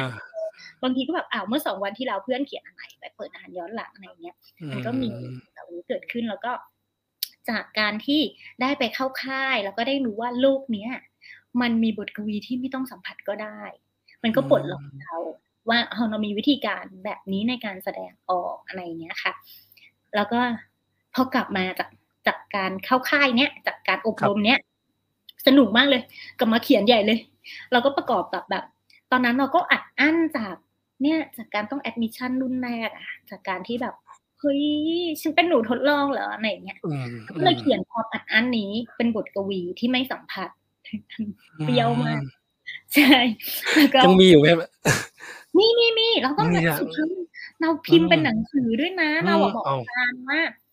อาจารย์อยาก อยากทำให้มันเป็นหนังสืออะทำยังไง อาจารย์ก็เลยบอกว่าอ๋องั้นมาทำหนังสือทำมือกัน หนังสือทำมืออมถ้าเทียบในยุคนี้มันคือพวกสมุดเล่มเล็กอะค่ะครับที่ซีนอกอ่าถ่ายกันนี่เหรอแล้วก็เย็บเชือก แล้วก็เย็บเย็บอืมเย็บเองแล้วก็ขายเล่มละยี่สิบบาท เพราะว่ามันจะมีวันที่แบบสรุปกิจกรรมของแต่ละชมรมในโรงเรียนนะคะ ว่าเหมือนแบบรายงานประจำปีเนาะว่าชมรมไหนทำกิจกรรมอะไรอย่างเงี้ย ตอนนั้นพี่ดาก็ก็ ตั้งชมรมกับเพื่อนหานกล้ามากเลยเนาะตั้งชมรมชมรมการอ่านการเขียนนี่แหละ ตั้งชมรมกับเพื่อนๆน้องๆอะไรอย่างเงี้ย ก็ทำทำหนังสือทำมือขาย ทุกคนก็จะเขียน ใครที่แบบเขียนได้เยอะก็มาร่วมรวมเป็นเล่มอะไรเงี้ย แล้วเราก็อืมขายเอกสารเราไม่รู้ต้นทุนกำไรหรอก เรารู้แค่ว่ายี่สิบาทอะเพื่อนซื้อแน่ๆเออ นี่คือหลักการตลาดเบื้องต้นแต่แบบไม่ได้ที่ไม่ได้คำนวณ ไม่ได้คำนวณกำไรขาดทุน คิดแค่ว่า เอาค่ะกี่บาทที่มันจะซื้อง่าย ซื้อง่ายขายอืคล่องมเลขมันลงตัวอยู่ที่ยี่สิบาท ก็เลยแบบ โอเค ขายยี่สิบขายดีมากเพราะมันยี่สิบาทอะไรอย่างเงี้ยอืมอืมแล้วก็ไอ้เล่มนี้แหละ มันก็เป็นพื้นฐาน อันนี้คือทำตอนมห้ามหกเนาะไอ้ยี่เล่มละอ๋อยี่สิบาทเนี่ยเออก็เป็นพื้นฐานแล้วก็หลังจากนั้นพี่ดาก็ไปเรียนคณะการสื่อสารมวลชนที่มหาวิทยาลัยเชียงใหม่ อืมซึ่งมชไม่ใช่มชไม่ได้ตั้งใจจะไปอยู่เชียงใหม่นะทุกคน อืมอ่าออกออกไปไกลขึ้นเรื่อยๆครับตอนนี้ใช่ใช่ใช่ไกลบ้านขึ้นเรื่อยๆเลยเออไม่ได้ตั้งใจจะไปอยู่เชียงใหม่ แต่ว่าอืมเลือกอันดับหนึ่งนิเทศศาสตร์จุฬาอืมไม่ผิดเพราะคะแนนสูง คือในสายนิเทศศาสตร์เนี่ยจุฬาคะแนนสูงปี๊ดจ้าอืมเนี่ยอืมถูกต้อังนดับสองวรรณสารธรรมศาสตร์อืมก็ไม่ติด เออ แล้วก็อันดับสามเนี่ยเลือกสื่อสารมวลชนมชจะต้องครับบอกอย่างนี้ว่า หลังจากเรารู้ว่าภาษาฝรั่งเศสไปไม่รอดแล้วนั้น เราก็เลคือยก่อนหน้าต้งมนั้นก็คือวิทย์คณิตก็ไม่รอดใช่ฝรั่งก็เศไม่สเป็นอะไรอย่างเงี้ยอืมก็ไม่ได้อยากเป็นนักวิทยาศาสตร์อืมไม่ได้อยากเป็นอืมหมอวิศวะ แล้วเราจะต้องเรียนวิทยาศาสตร์ไปทำไมอีกอ่านึกออกไหมคะแบบก็คือออ่าการเรียนเยอะบางทีก็เป็นการค้นว่าตัวเองอะ ไม่ได้ชอบสิ่งนั้น ใช่ใช่ไม่ใช่ได้อัไม่นได้เนี้ยเสียเวลาเปล่าอะไรกับใช่การเรีใช่ยนค่ะใช่เป็นการซึ่งค้นหาตัวเองเหมือนกัน ซึ่งพี่ดายังคงเอาวิธีการเนี้ยมาใช้ในอือฮึในชีวิตช่วงนี้อยู่เลยนะเพราะว่าก็ลองทำไปก่อน ลองเรียนไปก่อน แล้วสุดท้ายเราจะรู้ว่าเราเหมาะ หรือเราไม่เหมาะกับสิ่งเราทำมันได้หรือเปล่าบางอย่างเราชอบนะแต่เราทำมันไม่ได้ แต่ในขณะที่บางอย่างเราไม่ได้ชอบมันเลยอะแต่เฮ้ยฉันทำได้ดีอะ เกิดความผิดพลาดมันอยู่ตรงไหนเนี่ย เออเอาชีวิตมันจะมีอะไรแบบนี้เนาะแล้วก็ ตอนม .6 ตอนที่ต้องตัดสินใจว่าจะเลือกคณะอะไรจะเรียนคณะอะไรดี อันนี้ยากมากเลยอะ มีอยู่วันหนึ่งเราได้ไปเอ่อเข้าร่วมกิจกรรมของ a day รู้จัก magazine a day ไหมคะนิตยสารนะครับ a day เนาะเมื่อก่อนเขาต้องมี a day สัญจรตามต่างจังหวัดอะค่ะ แล้วก็มีอืมช่วงหนึ่งที่เขาไปหาดใหญ่อืมแล้วมันจัดเวิร์กช็อปไปฟังวิทยากรอะไรอย่างเงี้ยเหมือนแบบนี้เลยเหมือนไปนั่งฟังคนคุยกันอย่างนี้แหละอ่าอ่าครับแล้วก็ ไปนั่งฟังวันนั้นเนี่ยวิทยากรที่ไปก็คือ มีคนที่ทำงานสายโฆษณาทำกราฟิกให้โฆษณา ซึ่งเป็นแบบครับเหมือนเบอร์ต้นๆของเมืองไทยแหละเนาะแล้วก็พี่นัทนลินน้อยไม้ที่เป็นช่างภาพขาวดำเป็นช่างภาพผู้หญิงขาวดำแล้วก็ถ้าจำไม่ผิดเนี่ย น่าจะเป็นแบบพี่พิงลำพะเพิงอีกคนหนึ่งอะไรอย่างเงี้ยค่ะ ไม่แน่ใจ ไม่แน่ใจว่าพี่พิงไปด้วยไหมมันมันนานมาแล้วมันนานมากแล้วอะเออก็ก็ไปนั่งฟังแล้วก็ แล้วก็รู้สึกปิ๊งไอเดียขึ้นมาว่า โอเค เราอยากทำโฆษณาเออเราอยากทำโฆษณาเราอยากเป็นคนเล่าเรื่อง เพราะว่าเราสนุกเวลาที่เราดูหนังโฆษณาในทีวีถ้าเด็กๆ ยุคนี้ก็คือเฮ้ยดู YouTube แล้วเราสนุกกับโฆษณาชิ้นนี้ที่มันขึ้นมาแบบ โฆษณาผ่านตาอะไรอย่างเงี้ยเออความรู้สึกนั้น แล้วก็ก็เลยมาหาว่าแล้ว คณะอะไรล่ะที่จะทำให้เราได้ทำงานในสายโฆษณาคำตอบก็คือนิเทศศาสตร์อ่าเพราะฉะนั้นคณะตอนที่พี่ดาเลือก ก็เลยมีแต่นิเทศศาสตร์หมดเลยจ้าสี่อันดับอ๋อคือถ้าเป็นถ้าเป็นคนอื่นเขาจะกระจายความเสี่ยเอองแต่ใช่ไหมแต่ใช่คะใช่ใช่เอออ่า ไม่มีค่ะ เพราะว่าก็ชอบก็อยากได้อันนี้ อยากได้ก็ต้องได้ก็เลือกได้สี่อันดับ แล้วคะแนนตัวเองไม่ได้สูงด้วยนะ เพราะว่าตอนมปลายเนี่ยในขณะที่ทุกคนเตรียมตัวสอบอย่างหนักเนาะพี่ดาทำอะไรพี่ดากับเพื่อนทำหนังสือทำมืออย่างเงี้ย สนุกกับการไปออกบูธขายเออทำกิจกรรมอยู่ ใช่ใช่สนุกกับการไปออกบูธขายไปอะไรนู่นนี่นั่น แต่ต้องบอครักบว่าเกรดเฉลี่ยก็ก็ไม่ได้น้อยกว่าสาม อ่า ไม่ได้น้อยกว่าสามน้อยลงกว่าแบบ น้อยลงกว่าตอนมอต้นไม่ได้อือฮึสี่ไม่ได้สี่จุดศูนย์ศูนย์แล้วนะอยู่ยอวอเนี่ยเศร้ามากอกหักสุดอะไรอย่างเงี้ยเออเหมือนแบบออกจากโลกของโรงเรียนประจำมาเจอโลกอีกแบบหนึ่งอะไรเงี้ยจำได้ว่าอืมวันแรกที่ที่ไปต่อแถวซื้อข้าวที่โรงอาหารน่ะ ยืนงง ยืนงงแบบเหวอมาก ว่าแบบอ้าวเฮ้ยทำไมทำไมเขาแย่งกันอ๋อ ทำไมเขาแย่งกันทำไมไม่มีทำไมไม่มีแบบ โต๊ะนั่งกินข้าวทำไมอะไรอย่างเงี้ยนึกออกไหมเพราะว่าชีวิตในโรงเรียนประจำมันอีกแบบหนึ่งไงคะมันแบบเหมือนประมาณว่าเหมือนโต๊ะแฮร์รี่พอตเตอร์อะเออครับทุกคนจะกินข้าวแบบโต๊ะแฮร์รี่พอตเตอร์ในในยุคที่พี่ดาอยู่เนาะอ่าเดี๋ยวก็จะมีแบบ จัดเตรียมสำรับเองอะไรไม่ไม่ได้ถึงกับขั้นว่ามีคนเตรียมอาหารให้แต่เราก็ต้องไป เตรียมไปยกมาจากโต๊ะกลางเอามาไว้เอง แล้วก็แบบแฮร์รี่พอตเตอร์อย่างนี้เลยแบบนั้นเลยเออแค่เสกคาถาไม่ได้อย่างเดียวใช่เพราะว่าเราต้องออกมาเจอชีเข้าวิตมาเดินยิงที่แบบว่าเฮ้ยมันอีกแบบนึงอะทุกคนต้องไปอ่าแบบพักเที่ยงก็แป๊บเดียวแล้วทุกคนต้องแย่งกันซื้อข้าวแล้วกินข้าวให้ทันเพื่อที่จะไปเรียนคาบต่อไปอย่างเงี้ย อืมอืมเราก็เหวอเราก็ช็อกไปว่าแบบ โอ้อะไรเนี่ย อืม นั่นแหละก็อืมก็เลยแบบว่า เอออะไรสักอย่างแล้วมันเข้ามอใช่ชมันมันเป็นแบบใช่ แล้วตอนที่แบบไปเรียนมอชอก็สนุกมากอืสมนุก อืม แต่ว่า อ่า ตอนเลือกคณะเนี่ยก็เลยแบบว่าสี่อันดับแล้วก็ยังมีการไปบอกพ่อว่าอ่าจะถามว่าที่บ้านว่าไงบ้างการเลือกสีอันดับที่เป็นแบบนี้ทีนี้ก็บอกอย่างนี้อีกว่า อืมครับ ไม่เรียนวิทยาศาสตร์ใช่ไหมที่บ้านอยากให้เป็นหมอแต่ไม่เรียนวิทยาศาสตร์ ที่บ้านก็เลยอะงั้นเป็นคุณครูก็ได้ เรียนสายศิลป์เป็นคุณครูก็ได้ เออใช่ใช่ก็เลยก็เลยไม่สอบวิชาความถนัดทางการเรียนที่ที่เป็นแบบวิชาที่คุณครูจำเป็นจะต้องสอบเพื่อไปยื่นเข้าคณะความถนัดทางวิชาชีพครูอะไรอย่างนี้ป่ะครับใช่ไม่สอบเพราะว่าจะได้ไม่ต้องเป็นครูโอ้โหใช่ใช่ไหมชัดเจนเนอะใช่ไหมนี่เลยครับชัดเจนแต่ที่บ้านก็ไม่รู้ที่บ้านก็ไม่รู้อ๋อว่าไม่สอบที่บ้านก็ถามว่าแล้วทำไมไม่สอบก็ไม่ได้ก็ไม่ได้อยากจะเรียนครูไงอืม ก็เลยไม่สอบเขารู้ว่าเขารู้ว่าถ้าสอบอะ แล้วคะแนนดีอะเขาจะต้องบอกให้เราเลือกคณะพวกนี้ เราก็เลยไม่สอบเพื่อที่จะได้ไม่ต้องเลือกอ่าตัดตัวเลือกทิ้งไปโดยปริยายใช่ใช่ะไย่งนี่เงี้ยคือการตัดช้อยทิ้ง ตัดช้อยทิ้งอืมอืมเออ ก็ ก็ไม่สอบไงจะได้ไม่ต้องเลือกจบอะไรอย่างเงี้ย อ่า เราก็เลยตอนเลือกอันดับก็เลยแบบสี่อันดับ นิเทศศาสตร์หมดเลย แล้วก็บอกพ่อว่า ถ้ามันไม่ติดพ วกเนี้ยเราเรียนราชพัฒที่สอนนิเทศศาสตร์ก็ได้เนาะก็คือยังคงอยากเรียนนิเทศศาสตร์อยู่ อ่าอ่าอ่าอ่าเสร็จปุ๊บก็ไปเรียนมอชอสี่ปีอืมก็ไปเลือกเรียนวิชา มันจะมีตอนนั้นมันจะมีวิชาเอกแบบ หนังสือพิมพ์ โฆษณา ทีวี วิทยุใช่อ่าแล้วก็สาขาที่พี่ดาเรียนเพิ่มขึ้นมาเนี่ยก็คือสื่อใหม่ สื่อใหม่เมื่อสมัย สิบกว่าปีที่แล้วสื่อใหม่สื่อใหม่เมื่อสมัยปีสี่เก้าอืมมันก็คือมันก็คือโซเชียลมีเดียของยุคอ๋นี้อแต่ว่าทุกคนให้นึกถึงสภาพประเทศไทยตอนปีสี่เก้าคนไทยยังแบบ มีคนไทยกี่คนที่เล่นเฟซ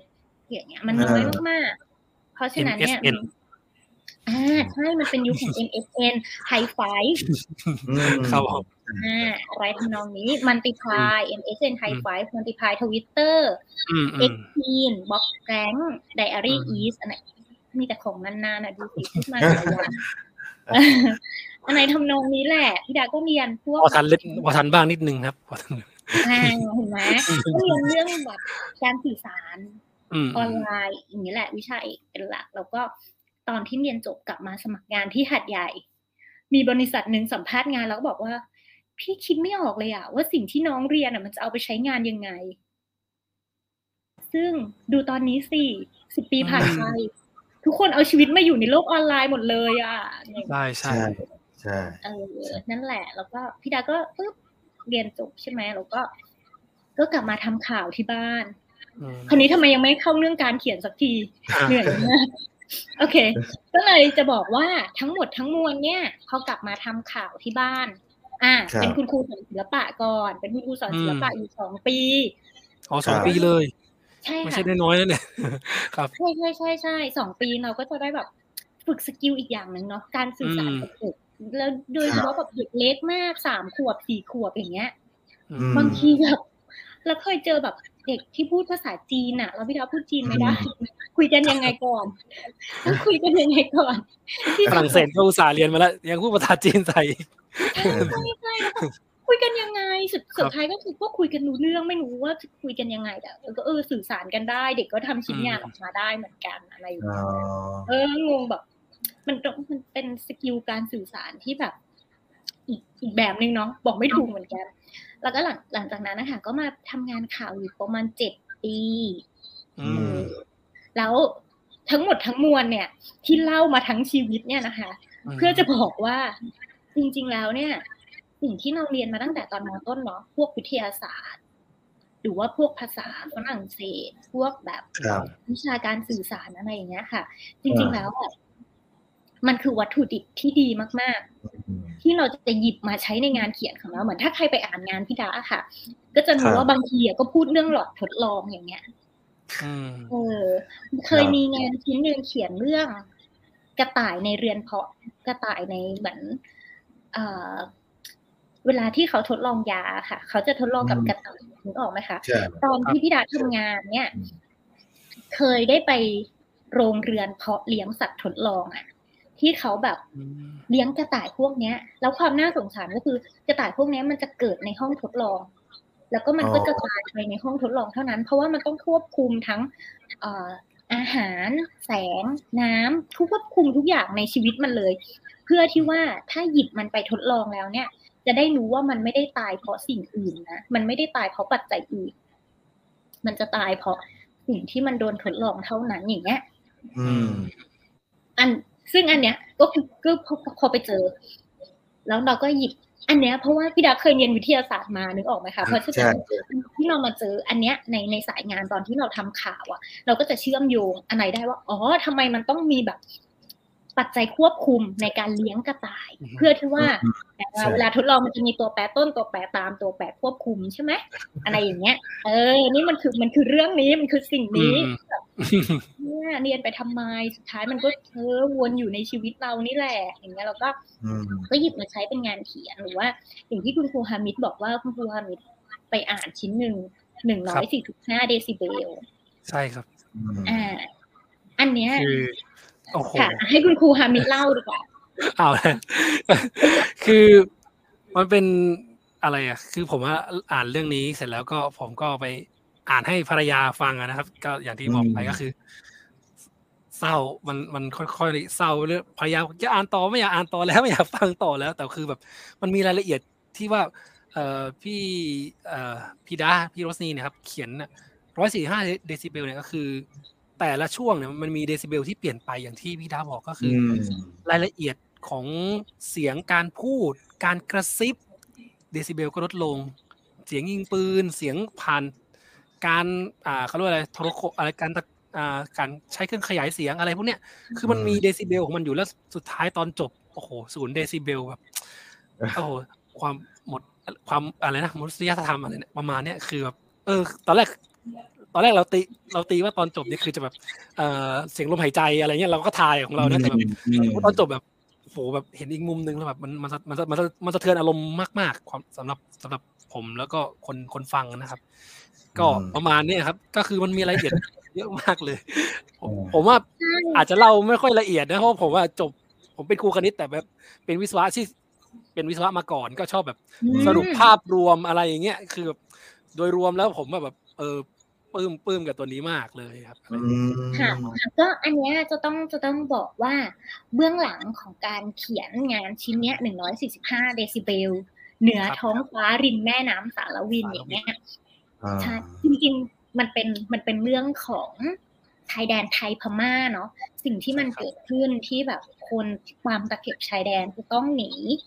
เอ่อระเบิดหนีความรุนแรง ที่เกิดขึ้นในพม่าเข้ามาที่ชายแดนประเทศไทยอะไรอย่างเงี้ยค่ะ ตอนที่เวลาเขียนอะ มันก็มีธงอยู่ในใจว่าเราเราจะเล่าเรื่องอะไร แต่คราวเนี้ย เราจะเล่าแบบไหนที่ที่แบบไม่ให้มันซ้ำกับงานชิ้นก่อนๆที่เราเขียนมาก่อนหน้านี้ค่ะอืมก็เลยคิดว่า เอ๊ะ ถ้าอย่างนั้นเนี่ยแบบมันมีคำคำหนึ่งที่โผล่เข้าขึ้นมาในหัวว่าหนึ่งร้อยสี่สิบห้าเดซิเบลเหนือท้องฟ้าริมแม่น้ำสารวิน ซึ่งหนึ่งร้อยสี่สิบห้าเดซิเบลเนี่ย มันคือเสียงแบบเสียงที่ดังมากอะเสียงเครื่องบินอืมเสียงระเบิดอะไรประมาณนี้เลยนะ เสียงทิ้งระเบิดอะไรอย่างเงี้ย แล้วเราจะเล่นกับประโยคนี้ต่อยังไงดีพี่ดาใช้เวลานานมากเนี่ยใช้เวลาหาแรงบันดาลใจนานมาก ว่าแบบเราจะทำยังไง จริง ๆ เหมือนเรา เราจะทำยังไงกับเรื่องนี้จะเล่าออกมาในรูปแบบไหนประมาณเดือนหนึงเลยนะอยู่ดีๆวันหนึ่งวันที่เขียนได้สองชั่วโมงก็เขียนเสร็จอืมเพราะว่าเพราะว่ามัน get ไอเดียว่าเฮ้ยถ้าอย่างนั้นอะลองเล่นกับระดับความดังของเดซิเบลสิอืมอ่า แล้วคราวนี้พี่ดาก็ต้องมาหาข้อมูลอีกนะว่า อ่าแล้วเสียงต่างๆ เนี่ย มันกี่เดซิเบลกันแน่ เสียงพูด เสียงคนพูดห้าสิบห้าเดซิเบล เสียงตะโกนหกสิบเดซิเบล เสียงกระซิบยี่สิบเดซิเบลอะไรอย่างเงี้ยอันเนี้ยก็คือมาหาข้อมูลทางวิทยาศาสตร์เลยนะ ว่าเฮ้ยแล้วจริง ๆ เนี่ย มันกี่เดซิเบลปึ้งปึ้งปึ้งแล้วได้เป็นข้อเท็จจริงออกมาใช่ไหมคะ อ่าอ่าคราวนี้เราก็ทำให้มันเป็นบทกวีให้มันเป็นเรื่องเล่าใส่ตัวละครเข้าไป ใส่ความรู้สึกเข้าไปอะไรอย่างเงี้ย มันก็เลยกลายเป็นชิ้นนี้แล้วก็หลาย ๆ อย่างอะ อันเนี้ยก็จะเห็นว่าเฮ้ยมันเป็นเรื่องวิทยาศาสตร์นะ ที่มันถูกหยิบมาใส่ในงานเขียนอย่างเงี้ย อือืมมเพราะว่างานพี่ดาส่วนใหญ่อะค่ะ จะเขียนมาจากสถานการณ์จริง ที่เกิดขึ้นอืมเพราะว่าเราเคยทำข่าวมาก่อนเนี่ยเราเคยชินกับการเล่าเรื่องจากเหตุการณ์จริงอืมจากจากวัตถุดิบจริง ๆ เหมือนแบบ การเล่าเรื่องเชิงสารคดีอะไรอย่างเงี้ยค่ะอืมแต่ว่าเราแค่เปลี่ยนสไตล์มัน เป็นการเล่าเรื่องในรูปแบบของบทกวีแค่นั้นเองถ้าใครอยากอ่านงานชิ้นนี้นะคะ ไปตามอ่านได้ในเว็บไซต์ decode.art หรือว่าไปหาในในหน้า Facebook พี่ดาก็ได้ค่ะ Decode search ชื่อว่าอ่า decode ก็ได้หรือว่านุสนีนุฟนิดาใน Facebook แล้วก็เคยโพสต์อยู่ หรือว่าเซิร์ช Google ก็ได้คิดว่ามันคงโผล่มาเพราะมีครับ keyword อยู่แล้วเดี๋ยวเนาะผมอ่าจะลองเอาขึ้นมาทางบ้านไหมคะครับครับโอเค อะ เดี๋ยวขอเล่าอย่างนี้เลยแล้วกันว่าเส้นทางการเขียนเนาะ อันนี้คือเล่าให้เห็นว่า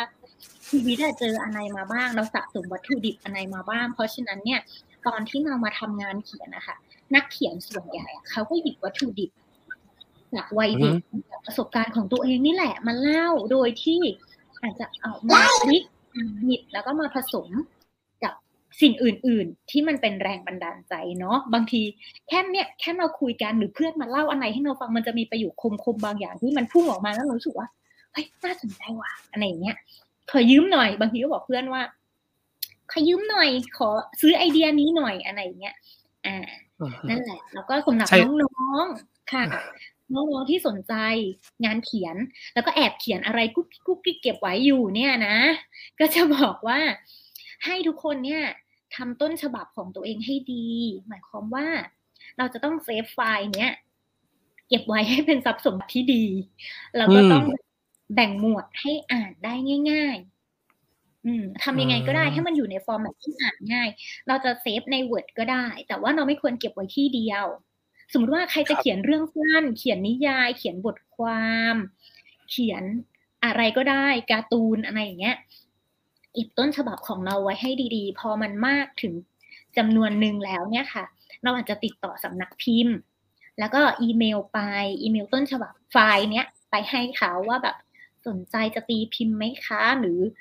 อะไรอย่างเงี้ยสนใจจะพัฒนาต่อเป็นอย่างอื่นไหมหรือมีคอมเมนต์อะไรกลับมาไหม เพื่อที่เป็นแบบเป็นการหาโอกาสให้กับตัวเองอะค่ะ แต่ว่าอื่นใดก็คืออย่าให้ไฟล์หายอะ save เก็บไว้อืมอย่างสามที่อะแบบอาจจะใส่ Google Drive ใส่ iCloud ใส่อีเมล ส่งอีเมลหาตัวเอง หรือ save ไว้ใน thumb drive อะไรก็ได้อืมเพื่อเป็นการสำรองข้อมูลเนาะอืมครับก็ เอ่ออันนี้ผมผมเมื่อกี้ขึ้นมานิดนึงไม่แน่ใจว่าน่าจะถูกนะครับ อันนี้ค่ะ Decode ผม search ใช่มานะใช่ครับใช่อันนี้นะครับเผื่อใครสนใจครับ แล้วผมก็คอมเมนต์ไว้แล้วอือฮึนะครับ เมื่อกี้ไปแอบค้นมาหา ค้นหามาโอ้ยตื่นเต้นยังตื่นเต้นไม่หายนะครับ ก็เอ่อเรื่องเรื่องเอ่อ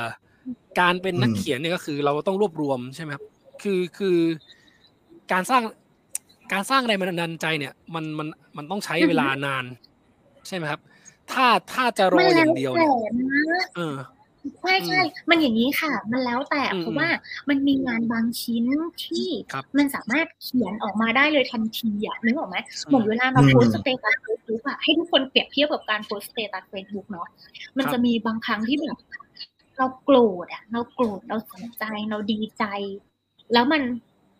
ฉับพลันทันทีอะนึกออกไหมมันก็จะพลั้งพลูอะไรออกมาแบบอย่างเงี้ยอืม มันก็มีงานบางชิ้นที่มันพลั้งพลูออกมาแบบนั้นมันมี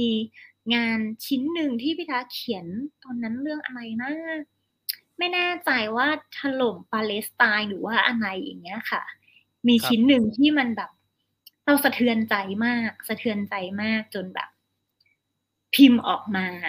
อืมช่วงนั้นมันเป็นช่วงเดือนรอมฎอนด้วยเนาะเราก็เป็นความสูญเสียอะไรอย่างเงี้ย เราก็รู้สึกแบบเอ้ยเขียนแป๊บนึงเราก็ได้เลยอะไรเงี้ย ในขณะที่หนึ่งร้อยสี่สิบห้าเดซิเบลนั้น ใช้เวลาประมาณหนึ่งเดือนครึ่งที่จะ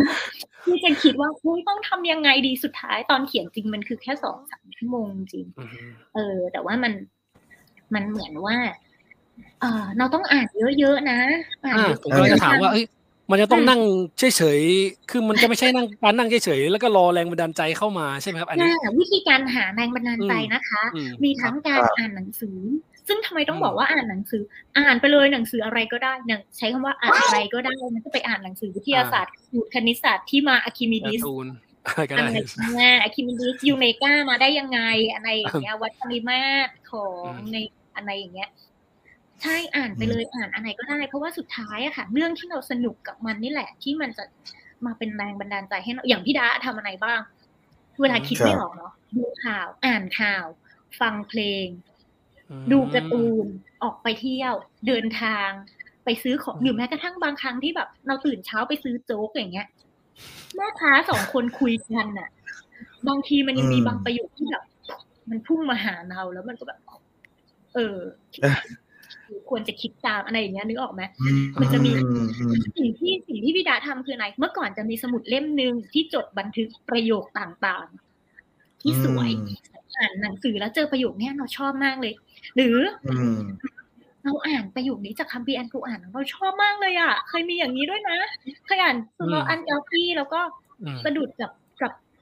กับช่วงที่อ่า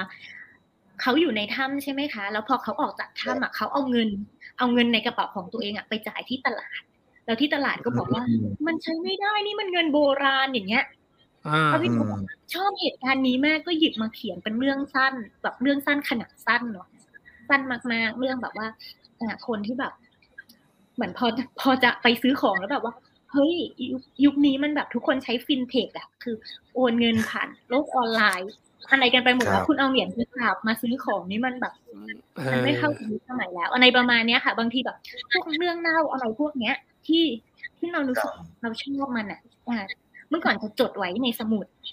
แต่ว่าตอนเนี้ย ได้ทำการเมมทุกอย่างลงในโน้ตในโทรศัพท์อืมอ่าซึ่งจะบอกว่าการเมมในโทรศัพท์ก็ไม่ได้เชื่อถือได้เสมอไปนะคะ เพราะเคยมีครั้งหนึ่งที่อยู่ดีๆโทรศัพท์พี่ดา reset ใหม่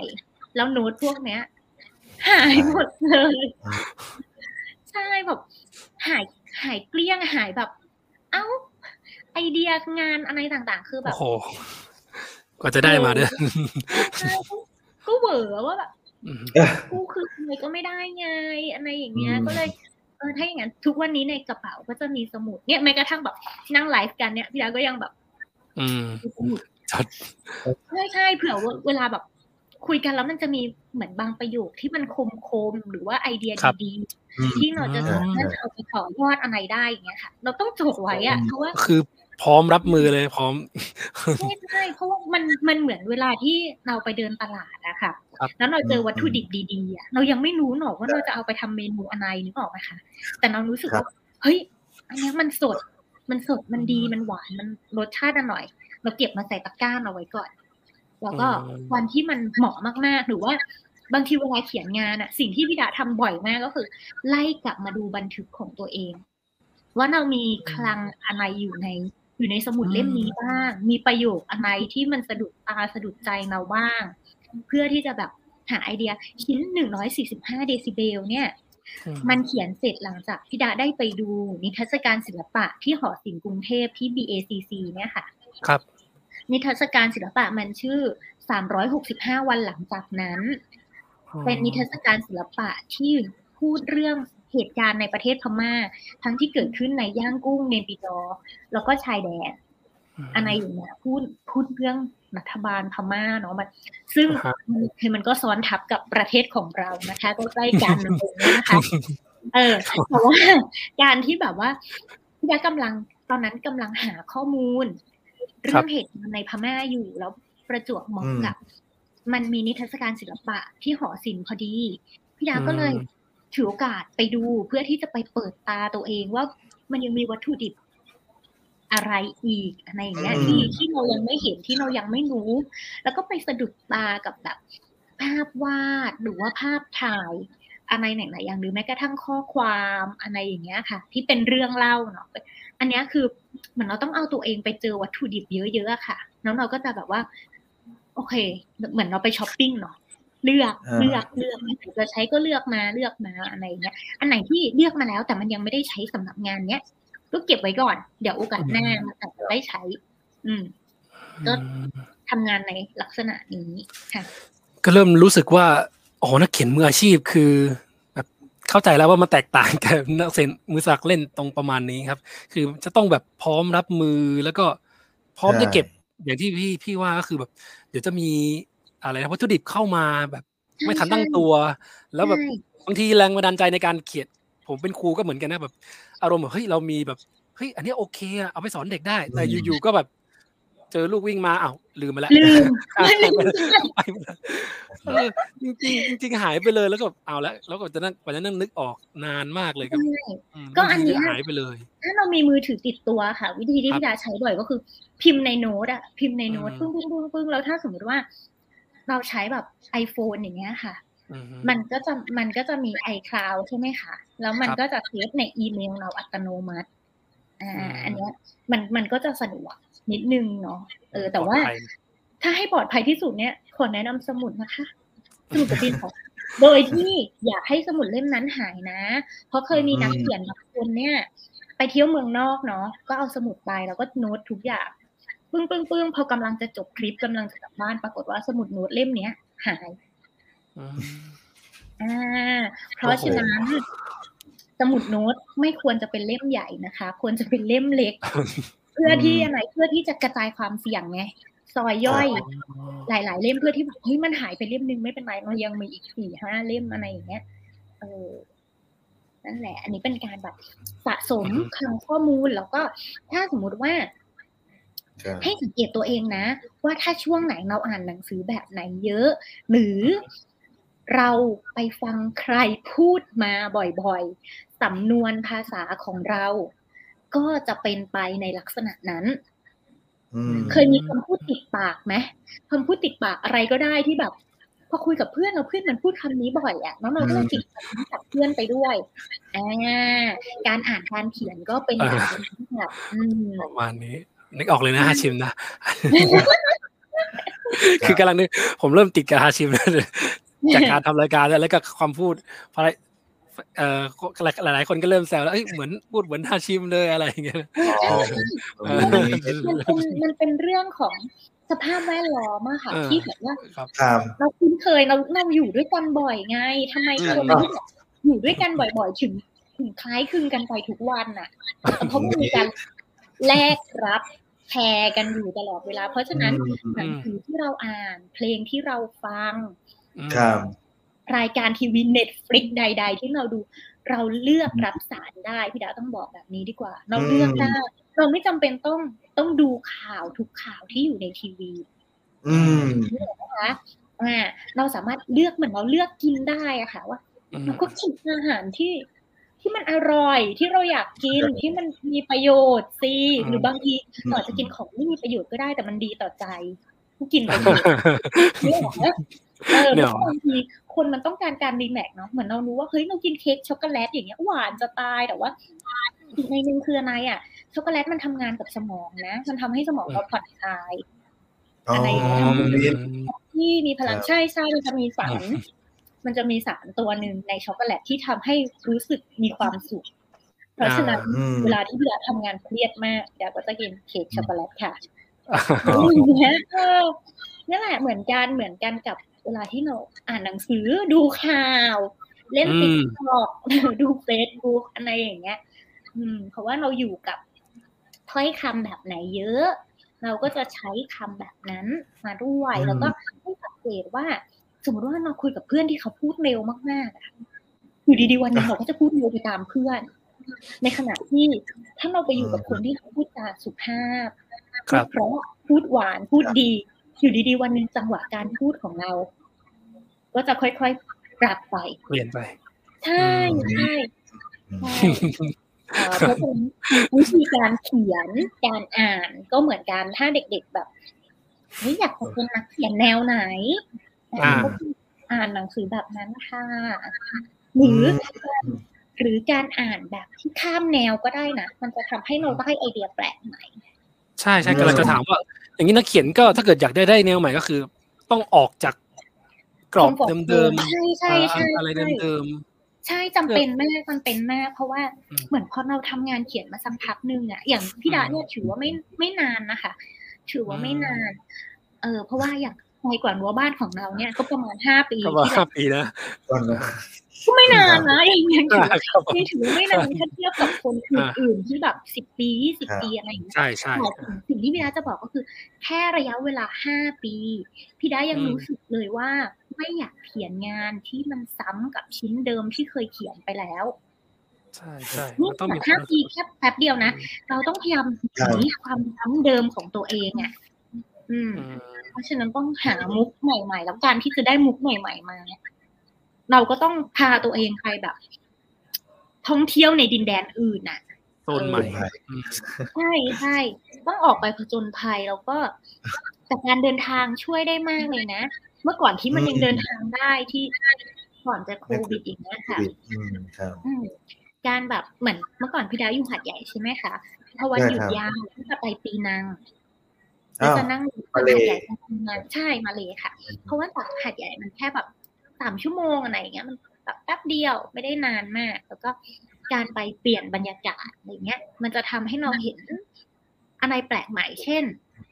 ตอนอยู่หัดใหญ่เราไม่เคยเห็นคนไร้บ้าน ที่ต่อแถวรับข้าวหน้ามัสยิดอืมอ่าแต่ที่ปีนังเนี่ย เขาจะมีการแจกข้าวให้คนไร้บ้านตอนเที่ยงอะไรอย่างเงี้ยค่ะแจกที่มัสยิดแจกทุกวันศุกร์หรือบางทีเราจะเห็นแบบ ฟู้ดทรัคอะอ่าคือรถรถรถที่ขายอาหารรถน่ะอาหารแต่บางวันเนี่ยไม่ได้ขายอาหารนะ เป็นรถที่แจกอาหารมาชาอัลลอฮ์อืมอ่าเราจะเห็นอะไรแบบซึ่งเราจะไม่เจอสิ่งนี้ในหัดใหญ่เราจะไม่เจอสิ่งนี้ในกรุงเทพใช่ เพราะว่าด้วยบรรยากาศเมืองด้วยอะไรอย่างเงี้ยค่ะ อืม เราก็เลยต้องแบบว่าเฮ้ยเดินทางไปเจออะไรอื่นๆ เราก็จะแบบ เหมือนได้เห็น อะไรที่มันแปลกตาเนาะแล้วก็หยิบมาใช้อีก หยิบมาใช้ได้อีกอืมเป็นการแบบช้อปปิ้งอีกแบบหนึ่งค่ะอืมคือเหมือนแสแสดงว่าคือการสังเกต ใช่ใช่ของครับก็สำคัญใช่ไหมเป็นคุณสมบัติหนึ่งที่ ใช่คนใช่ที่ก็อืมตะกี้พี่ดาวบอกว่าไปซื้อโจ๊กแล้วได้ยินแม่ค้าคุยกันใช่ไหมอืมคือมันไม่ใช่แค่การดูอะ การเก็บข้อมูลวัตถุอันนี้ถ้าเป็นนักวิทยาศาสตร์เนาะมันไม่ใช่แค่เอ่อเวลาเราสังเกตอะไรบางอย่างเนี่ยค่ะ เราต้องใช้ประสาทสัมผัสทั้งห้าเลยนะตตาดูอืมหูฟังอะไรชิมได้ก็ชิมอะเหมือนแบบไม่เคยกินอาหารอินเดียอะแต่วันหนึ่งที่แบบเฮ้ยได้มีโอกาสเดินทางไปประเทศอินเดีย แล้วก็ กินอาหารอินเดียที่มีเครื่องเทศเยอะมาก จนแบบเจ็ดวันผ่านไปของการใช้ชีวิตอยู่ในอินเดียเนี่ย อยู่ดีๆ กลิ่นเหงื่อของตัวเองอะ เป็นกลิ่นเครื่องเทศอะ ซึ่งสิ่งนี้ไม่เคยเกิดขึ้นที่ประเทศไทย เพราะว่าเราไม่ได้กินเครื่องเทศเยอะ ขณะที่มันจะออกมาทางเหงื่อ แล้วเราก็จะรู้สึกแบบ แอะทำไมคนอินเดียมีกลิ่นเครื่องเทศ อยู่ติดตัวตลอดเวลา เป็นไงล่ะ พอตัวเองกินเครื่องเทศทุกมื้อแค่เจ็ดวันเองเจ็ดวันที่อยู่ อินเดียอย่างเงี้ยแสดงว่าอร่อยเหงื่อของเราก็กลายเป็นสิ่งเครื่องเทศไปด้วยแล้วเราก็จะแบบแง่ทำยังไงอะไรอย่างเงี้ยอืมแล้วหลังจากนั้นกลายเป็นว่าเราหลงรักอาหารอินเดียอืเรามชอบเบียร์นี่แบบอินเดียที่แบบเครื่องเทศแบบที่ไม่ใช่แค่ข้าวหมกเลยอะเออ อะไรอย่างเงี้ยม เอาละเริ่มหิวละเริ่มหิวละใช่ใช่เพราะกลิ่นกลิ่นเขาจะกลิ่นเครื่องเทศเขาจะแรงกว่าใช่เราซึ่งเยอะถ้าแบบอันเนี้ย อันนี้ไปเชื่อมโยงกับวิชาศิลปะได้นะอืมคือเวลาแบบอะไอ้คุณครูยิ้มเลยแล้วจะบอกว่าเวลาศิลปินสร้างงานน่ะเขาไม่ได้ดูแค่รูปทรงใช่ไหมล่ะ เพราะว่าอื มมันยังจะต้องแบบครับกลิ่นขนาดนะเราสังเกตกันทุกอย่างเนาะอะไรจับได้ก็จับด้วยซ้ำอะไรอย่างเงี้ยเออนั่นแหละ นักเขียนก็เหมือนกัน การเก็บข้อมูลสำคัญมาก หรือบางทีแบบ เวลาไปทะเลเคยได้ยินเสียงน้ำซึมลงในทรายไหมอืมอืมอ่า ถ้าไปทะเลคราวหน้าจะจะต้องลองไปสังเกตว่าเฮ้ยเสียงน้ำซึมลงในทรายมันเป็นเสียงแบบไหน หรือเวลารดน้ำต้นไม้อะค่ะ ให้ลองสังเกตว่า ได้ยินเสียงน้ำซึมลงในแบบ สมมติว่าเป็นกระถางเล็ก ๆ อย่างนี้เนาะที่มีแบบเม็ดดินเผากลมๆเดี๋ยวนี้เวลาเขาปลูกแล้วเขาจะโรยเม็ดดินเผาไว้ในกระถางอะค่ะเวลารดน้ำอะให้ลองฟังเสียงเสียงน้ำที่ซึมลงไปในเม็ดดินเผา อืมอันในพวกเนี้ย มันจะเงียบในระดับหนึ่งนะ เราถึงจะได้ยินเสียงเหล่านี้ใช่อืมแสดงว่าพี่พี่พี่ด้านเนี่ยลึกซึ้งมากนะครับ คืมันอมันเป็นเรื่องของการสังเกตมากกว่าอืมอืมอืมนั่นแหละ คือ คือสไม่รู้นะผมเมื่อกี้ผมสังจับจุดได้จุดหนึ่งคือตอนแรกคือค่ะตอนพี่ดาพี่ดาเรื่องอืสอหือแลมดังอะ พี่ดาจับอืมคือคือจะเอาไปใช้ได้เนี่ยไม่ใช่คนที่แบบว่าจะจำแล้วก็จะไปเล่นได้เลยนะ ผมเลยบอกอึ้งทึ่งที่ว่าโอ้จำแบบละเอียดอะถึงจะเอาไปใช้ได้อะเฮ้ยครับมันสนุก เนี่ยจะบอกใช่ว่าถ้าเด็กๆคนไหนกำลังเล่นบาสนะให้ไปอ่านสแลมดังจริงเออๆแล้วจะรู้ว่าแบบในในการ์ตูนที่มันเหมือนแบบเหมือนมันเป็นการ์ตูนเพื่อความเพลิดเพลินอะเนาะใช่แต่คจรับริงอืมๆมันสอนทริคเรื่องการเล่นบาสเยอะมากทั้งแบบอืมชูดเล็งยังไงเพื่อให้ได้คะแนน อืมอ่ากติกาต่างๆ อย่างเงี้ยกติกาปึ้งปึ้งแล้วก็ล่าสุดเมื่อไม่นานมาเนี้ยอ่ามีเพจหนึ่งเขียน เขียนวิเคราะห์เรื่องเรื่องแบบเทคนิคในสแลมดังนี่แหละ เพราะว่ามันจะมีตัวละครที่มันพยายามพยายามพยายามจะเป็นเบอร์หนึ่งของทีมอะนึกออกไหมดาวรุ่งทั้งหลายที่แบบฉันต้องเป็นเบอร์หนึ่งของทีมอะไรอย่างเงี้ยเออแล้วแบบว่า พยายามจะเอาชนะทีมคู่แข่งอืมอืมแล้วพี่ดาจำไม่ได้ว่าใครเป็นคนพูดไม่แน่ใจว่าโค้ดหรือว่าคู่แข่งที่พูดกับตัวละครดาวรุ่งตัวนี้ว่า การเอาอืมชนะฝ่ายตรงข้ามอะไม่ได้มีแค่การดวลตัวต่อตัวอย่างเดียวหรอกนะ อืมนึกออกไหมคะหมายความว่าอะไรหมายความว่าเวลาเราเล่นบาสเนี่ย มันไม่ใช่ว่าเราจะครองลูกอยู่คนเดียวแล้วเราจะทำแต้มได้อืม ครับแต่บางทีเนี่ย เราอาจจะทำแต้มได้เพราะเราส่งลูกให้เพื่อนแล้วเพื่อนเป็นคนชูดอ๋อหรือบางทีเราอาจจะทำแต้มได้ เพราะว่าเราเป็นคนถือบอลก็จริง แต่บอลเนี้ยมันไม่มีใครมาแย่งเรา เพราะเพื่อนเราอีกคนนึงอะกำลังกันคนอื่นให้นึกออกไหมเพราะฉะนั้นเนี่ย มันจำเป็นจะต้องมีทั้งคนที่แบบชูดเก่ง คนที่กันฝ่ายตรงข้ามเก่ง หรืออะไรอย่างเงี้ย คือหลักๆ คืออะไรหลัก ๆ มันคือการทำงานเป็นทีมเป็นทีม ที่จำเป็นจะต้องมีใช่คนที่ถนัดหลายหน้าที่ อะไรอย่างเงี้ย ก็เหมือนกับแบบใครเล่นฟุตบอลก็เหมือนกัน มีกองหน้าอย่างเดียวอย่างเงี้ย ทุกคนเป็นกองหน้าหมดเลย เอ้าไม่มีนายประตูอย่างเงี้ยคือทำยังไงใช่ใช่อะไรอย่างเงี้ยเพราะฉะนั้นแบบอืมก็อย่างที่โค้ดว่าไว้ก็คือกีฬามันไม่ได้เล่นแค่คนเดียว แล้วก็ไม่ได้ชนะแค่คนเดียวเสมอเขาเรียกว่าอะไรใช่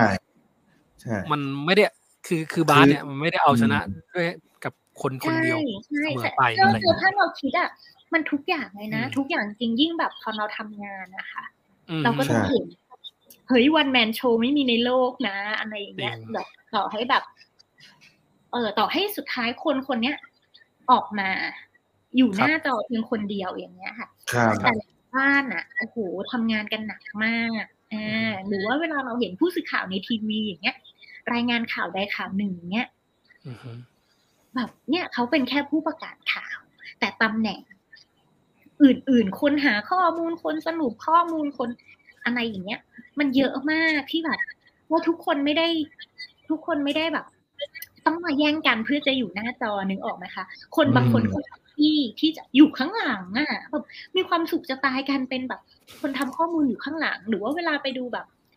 การแสดงละครเวทีหรืออะไรก็ตามเนี้ยมันก็จะมีคนที่แบบเป็น backstage อะ เป็นคนที่อยู่เบื้องหลังอยู่ในความมืด ไม่เคยโผล่หน้าขึ้นมาเลยบนเวทีแต่คนพวกเนี้ยสำคัญมากพวกคนที่อยู่ข้างหลังสำคัญมากอ๋อแล้วก็อีกอย่างหนึ่งที่ลืมเล่าก็คือบอกว่าอือฮึพี่ดาสนุกกับการการเป็นเป็ดการเป็นเป็ดอ่า ก็คือการเรียนรู้อะไรหลาย ๆ อย่างอ๋อที่แบบว่าไม่ได้เจาะจงอะไรเลย สักสิ่งหนึ่งแต่ สนุกกับการเรียนนู่นอืมนี่ก็มีความสุขมีความสนุกกับสิ่งนี้อืมใช่กับการเรียนรู้แล้วก็ทดลองทำอย่างอืเช่นมเมื่อก่อนเนี่ย ก็จะลองเล่นกีฬาใหม่ครับๆปีครับละหนึ่งชนิดอืมอืมเพื่อจะเพื่อจะฝึกทักษะใหม่ให้ร่างกายด้วยอย่างเงี้ยอืมอืมเพราะว่าอืมเวลาที่เราเปลี่ยนชนิดกีฬาไปเรื่อยๆเนี่ยค่ะ กล้ามเนื้อ หรือว่าร่างกายของเราเนี่ย ก็จะเปลี่ยน movement อะเปลี่ยนความเคยชินไปด้วยอะไรเงี้ยก็เคยแบบฝึกฝึกยิงธนูอะอ๋อยังสนุกด้วแต่ยถ้าแบบไปเล่นในสนามนะ ยังไม่ได้บอกครัฝึบกจริงจังอะไรอย่างเงี้ย มีฝึกยิงธนู มีไปฝึกมวยไทยครับมวยด้วยมวยไทย ใช่ใช่ใช่ใช่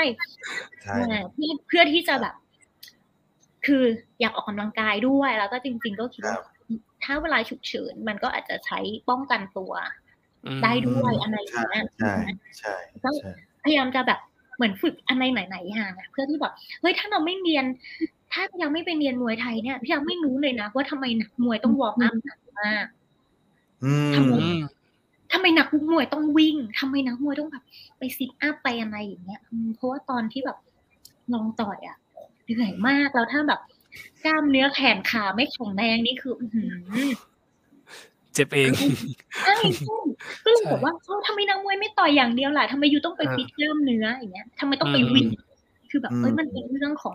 เวลาที่ร่างกายจะเหนื่อยมากๆอะเออือมอืมมันอาจจะต้องทำให้ร่างกายชินอะไรอย่างเงี้ย ต้องต้องไปลองอะ แล้วตอนนี้ไปเรียนอะไรเพิ่มมาอีกหนึ่งอย่างไปเรียนภาษาจีนภาษาอะไรนะ ภาษาจีน กับเด็กคนนั้นไหมคือ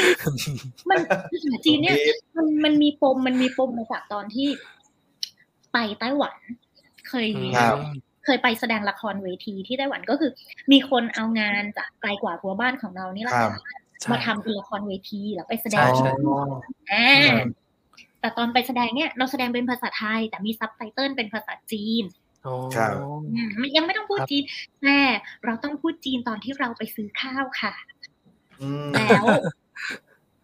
ไปซื้อข้าว แม่ค้าไม่พูดภาษาอังกฤษ คือเราอยากคิดอืมว่าแค่เราเรียนภาษาอังกฤษแล้วเราจะไปได้ทุกที่ของโลก มันไม่จริงอืมเสมอไปเออ ครับเพราะว่า ไปไต้หวันเราก็แบบไทยอยู่ไทเปอย่างเงี้ย ร้านอาหารในมหาวิทยาลัยด้วยซ้ำนะ โอ้ทารันนี่ไม่อื้อหือเมนูเป็นภาษาจีน ทุกบรรทัด แล้วก็ไอเราก็จะไปบอกยังไงว่า ไม่เอาหมูค่ะ ไม่เอาไก่ด้วยจะเอาแค่ปลากับผักอย่างเงี้ย พูดไม่ได้ เพราะว่าอ่าพูดภาษาอังกฤษแต่แม่ค้าแบบอืมไม่พูดภาษาอังกฤษไงอืมใช้แต่ภาษาจีนสิ่งที่ทำได้คืออะไรวันนั้นก็คือแค่จิ้มอาหารในถาดที่มันมันวางอยู่แล้วอะว่าจะแบบเอาปลาหนึ่งตัวเอาปลาหนึ่งตัวเอาผักนี้เอาผักนี้แล้วก็ กี่บาทถือเงินยื่นให้เขาแล้วเขาก็ทอนมาอย่างเงี้ยมันเออมันก็เลยแบบสุดเหรอรู้สึกว่าเป็นอะไรที่ที่ชาเลนจ์อะที่ท้าทายอะอืมครับโอเคเรียนภาษาจีนเพื่อจะกลับไปไทเปแล้วลองไปซื้อของดูสิว่าแบบจะรอดไหมจะอะไรไหมค่ะอืม นั่นแหละ คือเหมือนคือเหมือนเอ่อพี่ด้านเนี่ยคือเหมือนสนุกกับการเรียนรู้สิ่งต่างๆ รอบตัว ครับสิ่งใหม่ ๆ ต่าง ๆ รอบตัวเนี่ยเหมือนพี่ด้านจะมีความรู้สึกสนุกที่จะได้ค้นพบจะได้ค้นหาสิ่งต่างๆ เหล่านี้แล้วก็มันก็เป็นเอ่อมันก็เป็นวัตถุดิบด้วยนะครับใช่สำหรับใช่อืมใช่เพราะว่าก่อนแล้วก่อนจะมาเรียนภาษาจีนเนี่ยพี่ดาเคยเรียนภาษามาเลยมาชาลอมอะแล้วก็ อินโดด้วยนะ อินโดก็เคยเรียนโอ้โหอืมซึ่งถ้าครับไม่เคยเรียนภาษาอินโดเนี่ยก็จะไม่รู้อีกว่ามาเลย์กับอินโดเนี่ยไม่ได้เหมือนกันร้อยเปอร์เซ็นต์เพราะมันจะมีคำศัพท์บางคำที่แตกต่างกันในรายละเอียด อะไรพวกเนี้ยเออ แล้วก็อย่างแบบภาษาฝรั่งเศสที่เคยเรียนมาอย่างเงี้ยครับได้ใช้ตอนที่บินไปเวียดนามไปงานอืมไปเป็นเป็นตัวแทนสมาคมนักเขียนแห่งประเทศไทยไปร่วมอืมงานเอ่อ งานแบบงานนักเขียนนานาชาติที่เวียดนามอย่างเงี้ยค่ะเราก็คิดว่าเฮ้ยภาษาอังกฤษเนี่ยเราจะสื่อสารกับทุกคนทั้งโลกได้ใช่ไหมคะ เราก็แบบภูมิใจกับภาษาอังพร้อมกฤษแล้วเลอ่ายโอ้จ้าพร้อมสื่อสารกับโลกปรากฏว่า มันมีบางประเทศในโลกนี้ที่เขาไม่พูดภาษาอังกฤษ แต่เขาจะพูดภาษาของเขาแบบเป็นชาตินิยมมากๆหรือตัวอย่างเช่นแบบ กลุ่มประเทศที่พูดภาษาฝรั่งเศสแล้วจะพูดฝรั่งเศสเท่านั้น ฉันไม่เอาอังกฤษเลยอย่างเงี้ยอืมแล้วก็บังเอิญบังเอิญไปเจอนักเขียนที่แบบมาจากประเทศที่ใช้ภาษาฝรั่งเศส เท่านั้น just only อย่างเงี้ยไปคุยกับเขาไปคุยกับเขาเจอกันในห้องน้ำอะยืนล้างมือใกล้กันอย่างเงี้ยแล้วก็เซฮายอะว่า เอ้ยสวัสดีค่ะมาจากไหนอะไรอย่างเงี้ยแล้วเขาก็บอกชื่อประเทศมาเราก็แบบ ก็ที่เหลือก็คุยภาษาฝรั่งเศสงูปลาปลาๆเท่าที่เราจะจำมาได้จากอืมตอนที่เรียนมปลายเมื่อนานมาแล้ว และไม่เคยใช้อีกเลยนั้นเออคือเราไม่สิ่งที่จะบอกก็คือว่า เราไม่รู้ครับเลยว่าสิ่งที่เราสะสมมาในชีวิตทั้งหมดเนี่ยค่ะเออเราจะได้เอามาใช้ตอนไหนอย่างแบบ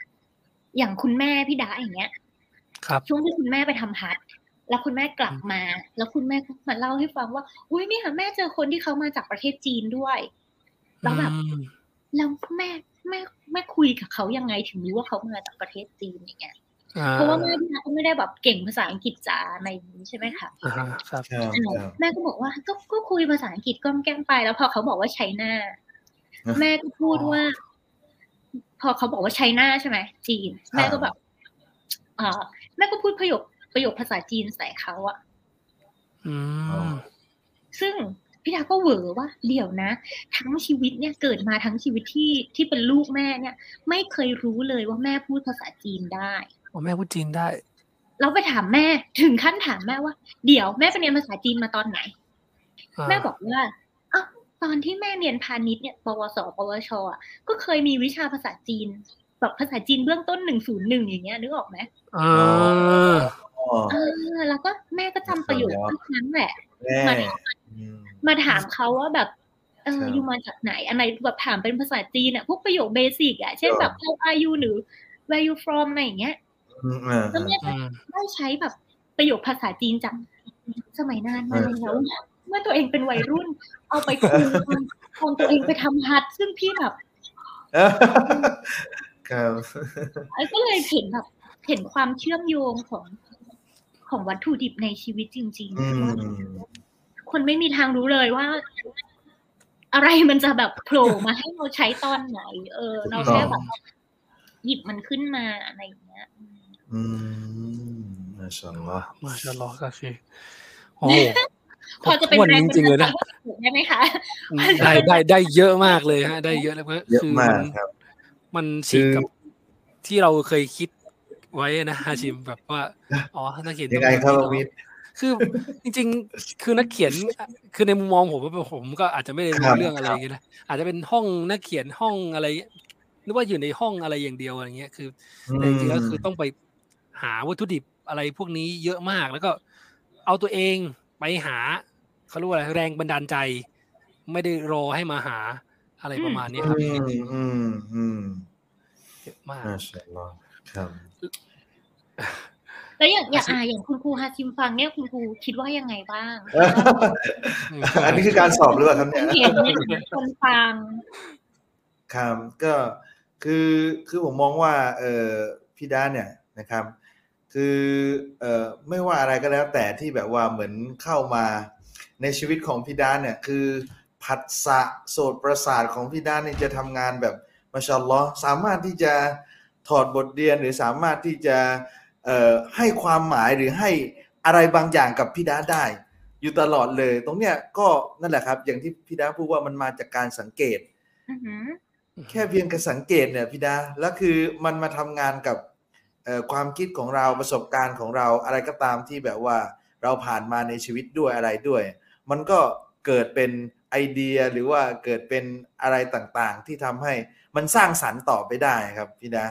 อย่างแบบที่พี่ดายกตัวอย่างอะไรนะมุงมิตรเอ่อเอ่อรถเข็นอะไรแจกในปีนังกับในใช่ใช่ในหัดใหญ่อะไรเงี้ยอันเนี้ยคือคือภาพมันเข้ามาในหัวผมพร้อมๆ กันแบบ อย่างเงี้ยคือแบบว่าภาพมันเข้ามาเปรียบเทียบกันอะไรแบบเนี้ยครับอืมแล้วมันก็มีอิโมชัน a ลเข้ามาด้วยอะไรแบบเนี้ยก็เลยรู้สึกว่าแบบว่า เออ ทุกสิ่งทุกอย่างมันมีความหมายเออแล้วก็อยู่ที่เราว่าแบบอืมเราจะสามารถแบบต่อยอดสร้างสรรค์อะไรต่อจากสิ่งที่มา ประสบกับเราได้อะไรประมาณนี้นะครับอัลฮัมดุลิลละครับครับสรุปได้ดีมากเลยค่ะไม่สรุปอย่างหนึ่งที่จะบอกอีกอย่างหนึ่งก็คือว่า ส่วนใหญ่นักเขียนอาจจะเป็นคนเซนซิทีฟเซนซิทีฟอืมมันจะมีความอ่อนไหวความอะไรอย่างนี้เนาะแบบรู้สึกง่ายอะอืมใช่ดีใจเสียใจโกรธหรืออะไรอย่างเงี้ยอืมอืมซึ่งคิดว่าคนทั่วไปเนี่ยก็มีเหมือนกันแหละแค่แบบอือฮึ คนทั่วไปไม่ได้บันทึกไง เหมือนถ้าอาจินงแบบเออวาดรูปวันละรูปสิว่าวันเนี้ย สรุปความรู้สึกของวันเนี้ยว่าแบบเฮ้ยวันเนี้ยรู้สึกอะไรวาดออกมาเป็นรูปแบบพี่ดาเชื่อว่าสามเดือนฮาจิมจะได้นิทรรศการศิลปะดีๆ ชิ้นหนึ่งเลยอะเพราะว่าอย่างของพี่ดาอะเออลืมครับเล่าว่าอ่า กว่าจะมาเป็นหนังสือเล่มไกลกว่ารั้วบ้านอืมของเราเนี่ยค่ะอืมครับตอนนั้นพี่ดายังทำงานข่าวเนาะแล้วก็ไปสัมภาษณ์อืมนักเขียนซีไรต์ท่านหนึ่งคือตอนอืมที่เราทำข่าวอะพี่ดาเพิ่งเรียนจบไม่นาน เพราะฉะนั้นพลังเยอะมากอ่าเราจะเห็นทุกอย่างเขาภาษานักข่าวจะเรียกว่า nose for new ก็คือมีจมูกที่จะได้กลิ่นข่าวอ่าอ่าเราจะเป็นเราจะรู้ว่าอันเนี้ยมันหยิบไปทำข่าวได้มันหยิบไปทำข่าวได้อะไรอ่าเงี้ยก็ บังเอิญไปเจอนักเขียนซีไรต์ที่งานสัปดาห์หนังสือ ซึ่งเราอะตั้งใจไปทำข่าวอื่นอ่าแต่ครับบังเอิญเจอนักเขียนคนนี้ ก็คือพี่เจเด็ดกับจอห์นเดทเนี่ยซึ่งตอนนี้ก็ได้ double ซีไรต์ไปแล้วนะคะ ได้สองครั้งซ้อนไปแล้วอย่างเงี้ย แต่ตอนนั้นที่พี่ดาเจออะเขายังได้ครั้งเดียวอยู่อ่าอืมอืมเขายังมีชีวิตอยู่ใช่ไหมคือเขายังมีชีวิตอยู่ค่ะยังมีชีวิตอยู่ก็อันนี้ เราก็ไม่ได้แบบขอนัดสัมภาษณ์อะขอนัดสัมภาษณ์เพราะรู้ว่า นี่มันคือประเด็นที่จะหยิบมาทำข่าวได้นัดสัมภาษณ์เขาอืมแล้วก็คุยกับเขาว่าเขาเอาพลังมาจากไหนที่อืมออกหนังสือใหม่ทุกปีเลยอืมแล้วก็อืมหนังสือที่เขาออกมาก็มีทั้งกวีเรื่องสั้นอืมนวนิยาย ซึ่งเป็นสามประเภท แล้วก็ออกใหม่อย่างต่อเนื่องตลอดเวลาอย่างเงี้ยอืมอืมอืมเขาก็พูดมาคำหนึ่งว่า ก็ในเมื่อพี่ดา up status Facebook ทุกวันได้อะทำไมพี่ดาถึงจะเขียนบทกวีลงใน Facebook ทุกวันบ้างไม่ได้ อืมอืมมันเหมือนเป็นการช l เลน g e กันอะว่า ก็เขียนบทกวีทุกวันสี่วันละบท แล้วเดี๋ยวมาดูกันว่ามันจะเป็นยังไงอือืมมพี่ดาก็เลยลองทำจริง ๆ เขียนบทกวีทุกวันเลยปึ้งปึ้งปึ้งปึ้งอืมทุกวันเป็นเวลาสามเดือนอืมได้บทกวีมาประมาณหนึ่งร้อยชิ้น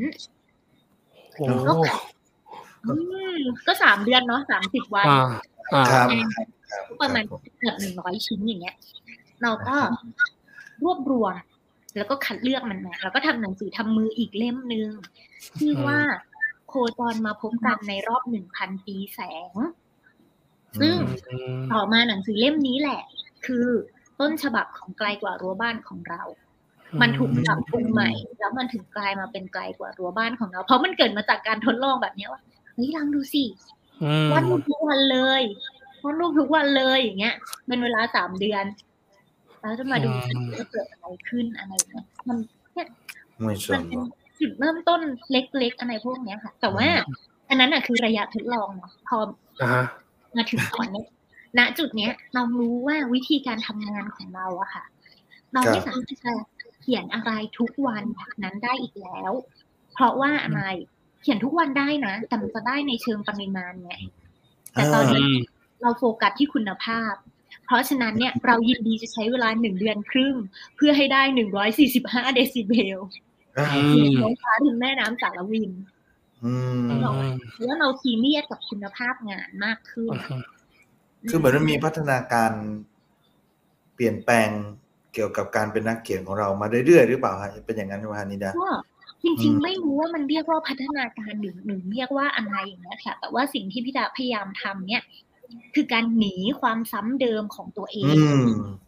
อ่า เหมือนถ้าสมมติว่าฮาซิมหรือว่าคุณครูคามิแบบสังเกตศิลปินหรือว่า ผู้ครับกำกับก็ได้ หรือว่าคนทำเพลงหรือหรืออะไรอย่างนี้ก็ได้ เราจะเห็นว่า งานเขาจะพยายามหาแนวทางใหม่ ๆ ให้งานอืม ตลอดเวลาสแตอ่านนิวจะหาวิธีการเล่าเรื่องใหม่ ๆ คือครับทุกคนจะมีสไตล์เป็นของตัวเองเนาะอืมไอตัวไอตัวสไตล์เนี่ย มันจะแบบ เอ้ย มันจะไวยากรณ์นี้แหละ เออ คือเราก็จะพูดด้วยน้ำเสียงนี้แหละ เราก็จะพูดด้วยถ้อยคำนี้แหละ แต่ว่า งานชิ้นนี้เราใช้สีพาสเทลอะงานอีกชิ้นหนึ่งเราใช้สีขาวดำครับงานอีกชิ้นหนึ่งเราใช้สี sepia อย่างเงี้ยค่ะ เราต้องหาลูกเล่นใหม่ ๆ หรือว่า เราไม่อยากทำเป็นภาพ painting แล้วเราทำเป็นวิดีโอได้ไหม เราทำเป็นงาน stop motion ได้ไหมอะไรอย่างเงี้ยค่ะเออเออคือทุกคนต้องเหมือนจะบอกว่าเป็นการพัฒนางานมันก็พูดได้ไม่เต็มปากเนาะเพราะว่าเวลาเราทำงานหนึ่งร้อยชิ้นเนี่ยค่ะ มันเป็นไปไม่ได้หรอกที่งานเราจะ perfect ทั้งหมดทั้งหนึ่งร้อยชิ้นจริงครับแม้กระทั่งแบบ พี่ดาเขียนคอลัมน์กวีในแบบ Decode ทุกเดือนอย่างเงี้ยมันก็จะมีบางชิ้นที่พี่ดาชอบมากรักมากกับบางชิ้นที่แบบรักแค่แปดสิบเปอร์เซ็นต์น่ะแต่ว่ามันต้อง finish แล้วอะเหมือนแบบเฮ้ยแบบถึงเวลาส่งงานแล้วเราต้องส่งอะไรประมาณเนี้ย มันยังแบบเฮ้ยเรายังอยากทำอะไรต่อแต่ยังได้อีกเราอืมนึกไม่ออกคือ จะบอกอืมทุกคนว่าอืมคำว่าดีที่สุดอะ มันไม่ได้มีทุกครั้งไง มันมีแค่ดีที่สุดสำหรับตอนนั้น ดีที่สุดสำหอ่ารับเวลานั้นอืมอ่าอันเนี้ยสำคัญเราแบบเฮ้ยเอาแค่มันดีที่สุดสำหรับช่วงเวลานั้นอืมเออเพราะว่าถ้าจะให้มันดีที่สุดสำหรับตลอดไปใช่มันยากอืมอันนี้จะคมไปไหนคนนี้ดีมากเลยโอ้โหโอ้โหอันเนี้ยเหมือนเวลาแบบ เด็กๆส่งการบ้านหรืออืมหรือทำ portfolio อะไรอย่างเงี้ยเราจะได้ไม่ต้องกดดันตัวเองมากไงคะเพราะว่าอืมถ้าเราจะทำให้มันดีที่สุดอะอืมอืมใช่ไหมคนเรามันก็ต้องแบบว่าเฮ้ยมันดีได้อีกนี่ยิ่งแบบ perfectionist อะพวกชอบความสมบูรณ์แบบเนี้ยอยากเป็นอ่าเออคือก็แบบเฮ้ยมันดีได้อีกมันต้องเพิ่มอะไรอีกแต่ว่าเฮ้ยมันไม่สามารถจะ perfect ได้ตลอดเวลา และอืมไม่สามารถจะ perfect ได้ทุกเรื่องในชีวิตนี้ เพราะฉะนั้นมันจะมีแค่ดีที่สุดสำหรับตอนนี้อืมแล้วนักเขียนคือมีมีสิ่งที่เรียกว่าแบบ down ดิ่งอะไรแบบเนี้ยครับ มีนี่บ่อยมากบ่อยมาก เพราะว่ายิ่งแบบช่วงที่เราเขียนไม่ออกอย่างเงี้ยค่ะเออเอ้ยเขียนเราจะไม่อรู้อกใช่ยากมาก เราจะรู้สึกเฟล รู้สึกเศร้า แต่ว่าเราจะต้อง จัดการสิ่งนี้ยังไงเออ ความคือจะรู้สึกว่ายิ่งแบบในช่วงโควิดเนาะทุกคนเฟลอืมง่ายมาก ทุกคนหดหู่ง่ายมาก แต่เราจะรับมือกับความหดหู่ของตัวเองได้ยังไงบ้าง ซึ่ง มันหนึ่งเราต้องรู้ทันตัวเองก่อน ว่าตอนนี้เรากำลังหดหู่เรากำลัง fail แล้วสองหาให้เจอว่าเรา fail จากอะไร อืมอืมอะเป็นนักเขียน fail จากอาการเขียนไม่ออกใช่ไหมทำไมถึงเขียนไม่ออก เพราะว่าวัตถุดิบไม่พอ หรือเพราะอืมเวลาไม่พอ อ่า ถ้าวัตถุดิบไม่พอ ไปหาวัตถุดิบเพิ่ม ถ้าอืมเวลาไม่พอต่อรองเพื่อขยายยืดเวลา deadline ออกไปได้ไหมอะไรเงี้ยหรือสามสภาพร่างกายไม่พร้อม อันนี้สำคัญมากเลยนะ เหมือนเวลาเราป่วยอะทำอะไรไม่ได้อะอืมใช่ไหม เออสภาพร่างกายไม่พร้อมเพราะฉะนั้นต้องขอดูอาให้ตัวเองแข็งแรงปลอดภัยนะคะครับใช่ถ้าเกิดถ้าไม่พร้อมไม่พร้อมนี่ทำยังไงอันเนี้ยอืมมันต้องกลับกลับมาว่าเฮ้ยเราเทคแคร์ดูแลตัวเองดีหรือยัง เพราะว่าบางทีอืมเราแบบพักผ่อนน้อยไปหรือเปล่า ถ้าเราพักผ่อนน้อยไปเนี่ย คือพอช่วงอายุหนึ่งอะ คนเราต้องนอนหลับเยอะๆ คือเมื่อก่อนตอน ตอนสมัยวัยรุ่น ตอนสมัยวัยรุ่นอะ นอนตีสาม ตื่นไปเรียนเจ็ดโมงก็ยังยังอ๋อยังใช่ได้ใช่ใช่ใช่อ่าพอวันหนึ่งที่คุณอายุสามสิบคุณจะรู้ว่าการนอนหลับตีสามนั้นคือแบบพระเจ้าวันรุ่งขึ้นมันจะแย่มาก มันจะไม่มีพลังแล้ว คืออายุอ่าสามสิบนี่เหมือนเป็น turning point ที่แบบต้องดูแลตัวเองเนาะ เอออืมเพราะว่าเหมือนปีเนี้ยพี่ดาอายุสามสิบห้าสิ่งที่อืมพี่ดาพยายามทำก็คือพยายามจะเป็นคนอายุสามสิบกว่าที่แข็งแรง และอืมมีเป้าหมายว่าฉันจะต้องไม่ปวดหลังอ่า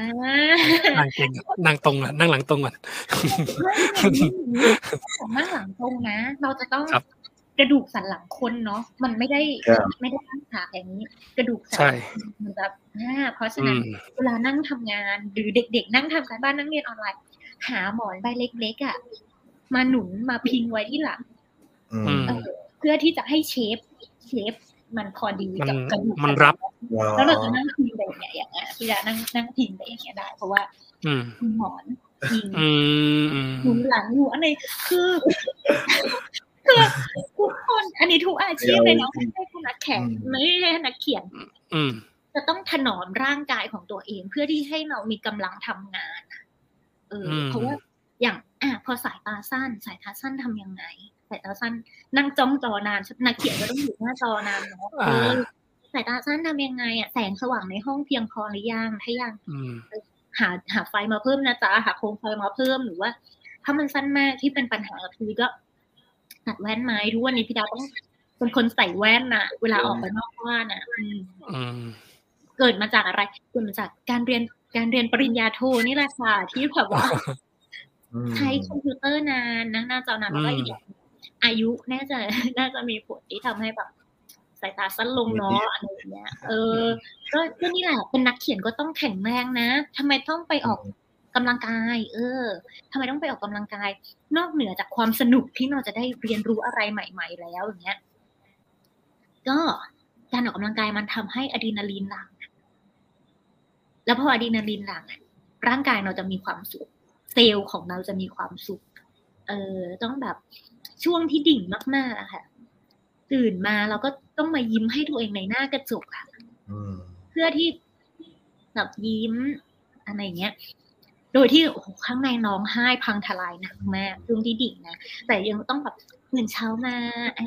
ยิ้มยิ้มยิ้มให้ตัวเองในกระจกอะไรอย่างเงี้ยแล้วก็เพื่อที่อะไรคะเพื่อที่จะให้กล้ามเนื้อใส่หน้าของเราเนี่ยค่ะ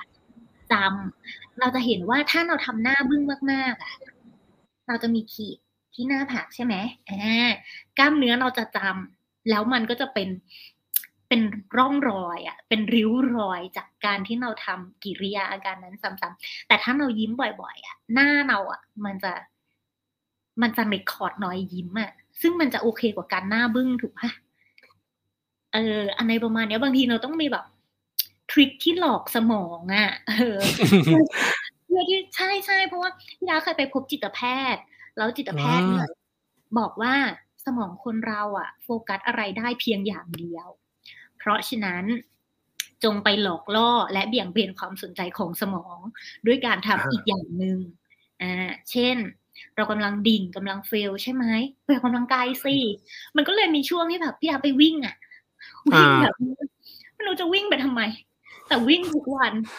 วิ่งทุกวัน เล่นโยคะทุกวันอะไรเงี้ยแล้วอยู่ดีๆวันหนึ่งร่างกายเราก็ลืมไปแล้วว่าแบบ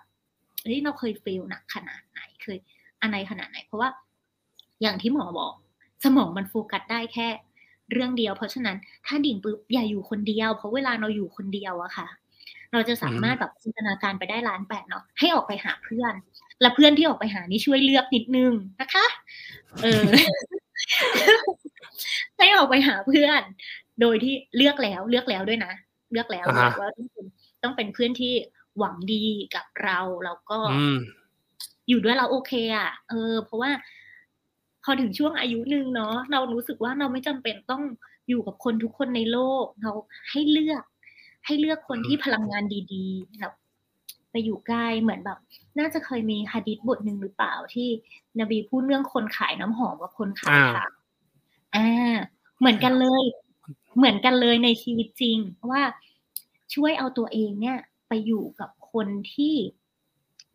ไม่นินทาใครเอันนี้ดีกว่า เอออืมอืมอืมถ้าใครทำแบบทำสิ่งดีๆอะทำงานอืมสร้างอืมคนดีอะ ช่วยเอาตัวเองไปอยู่อืมใกล้คนดี คนที่มีพลังคนที่มีความรู้อืมเพื่อที่เราเองอะก็จะได้พัฒนาตัวเองไปในทางที่ดีด้วยอะไรอย่างเงี้ยเออออืมนั่นแหละ ชาลอวันนี้คือได้มันครบเป็นถ้วนเต็มที่เลยนะเป็นเรื่องการดูแลภายในเนาะอืมซึ่งจริงๆอะมันจะไม่มีใครมาบอกเราหรอกว่าเราต้องทำอะไรหนึ่งสองสามสี่ห้าแต่อันเนี้ย มันเกิดจากการแบบเฮ้ยสังเกตตัวเองแล้วพี่ดาไม่รู้ว่าคนอื่นเขาพูดกับตัวเองไหมอะเขาพูดกับตัวเองดังไหมเหมือนเวลาเราดูละครแล้วตัวละครมันคิดดังอะนึกออกไม่ออกเดียวแต่สิ่งที่เกิดขึ้นกับพี่ดาคือพี่ดาพูดกับตัวเองเสียงดัง ออกมาอืมเออพูด พูดเสียงดังออกมาอะไรอย่างเงี้ย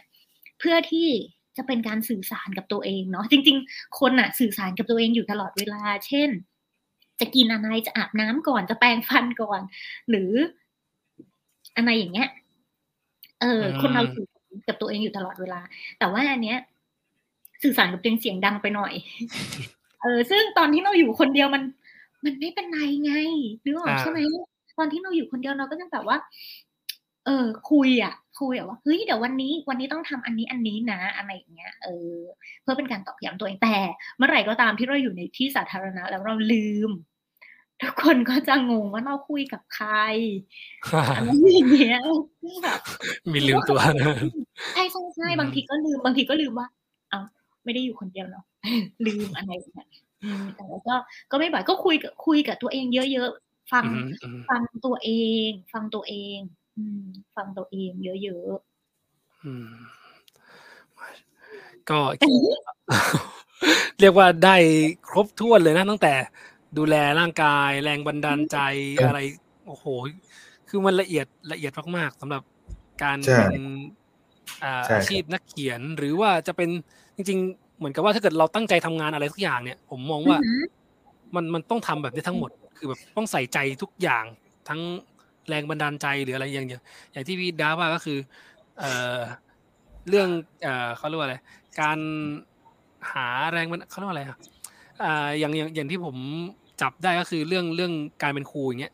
มันมีอะไรที่ต้องหาอะไรใหม่ๆ เพื่อมาสอนเด็ก คือจะมาสอนแบบแบบเดิมอะเขาก็ไม่อยากเขาก็ไม่อยากกินอาหารเดิมๆบ่อยๆอะอย่างที่พี่ดาว่าดังนั้นถ้าเกิดเราเปลี่ยนเฮ้ยเราต้องเปลี่ยนบ้างหรือเปล่านะเจอแบบนี้เจอเคสนี้เราอาจจะต้องเปลี่ยนบ้างอะไรเงี้ย นะครับ ก็ก็ได้แรงบันดาลใจในการทำงานของผมด้วยผมมองว่าในการทำงานอาชีพอะไรก็แล้วแต่นะครับอืมถ้าอยากจะให้มันดี มันมันเยี่ยมมันดีขึ้นเรื่อยๆเนี่ย ก็คืออืมเนี่ยแหละ ต้องทำแบบนี้ไม่ไม่ไม่จำเป็นว่าจะเป็นแค่นักเขียนนะครับ อันนี้คือ คือในมุมมองที่ผมได้ได้ได้ได้ประโยชน์จากการพูดคุยในครั้งนี้นะครับ ครับครับน่าสนอาชิมครับอาชิมก็อาชิมเป็นไงบ้างคือ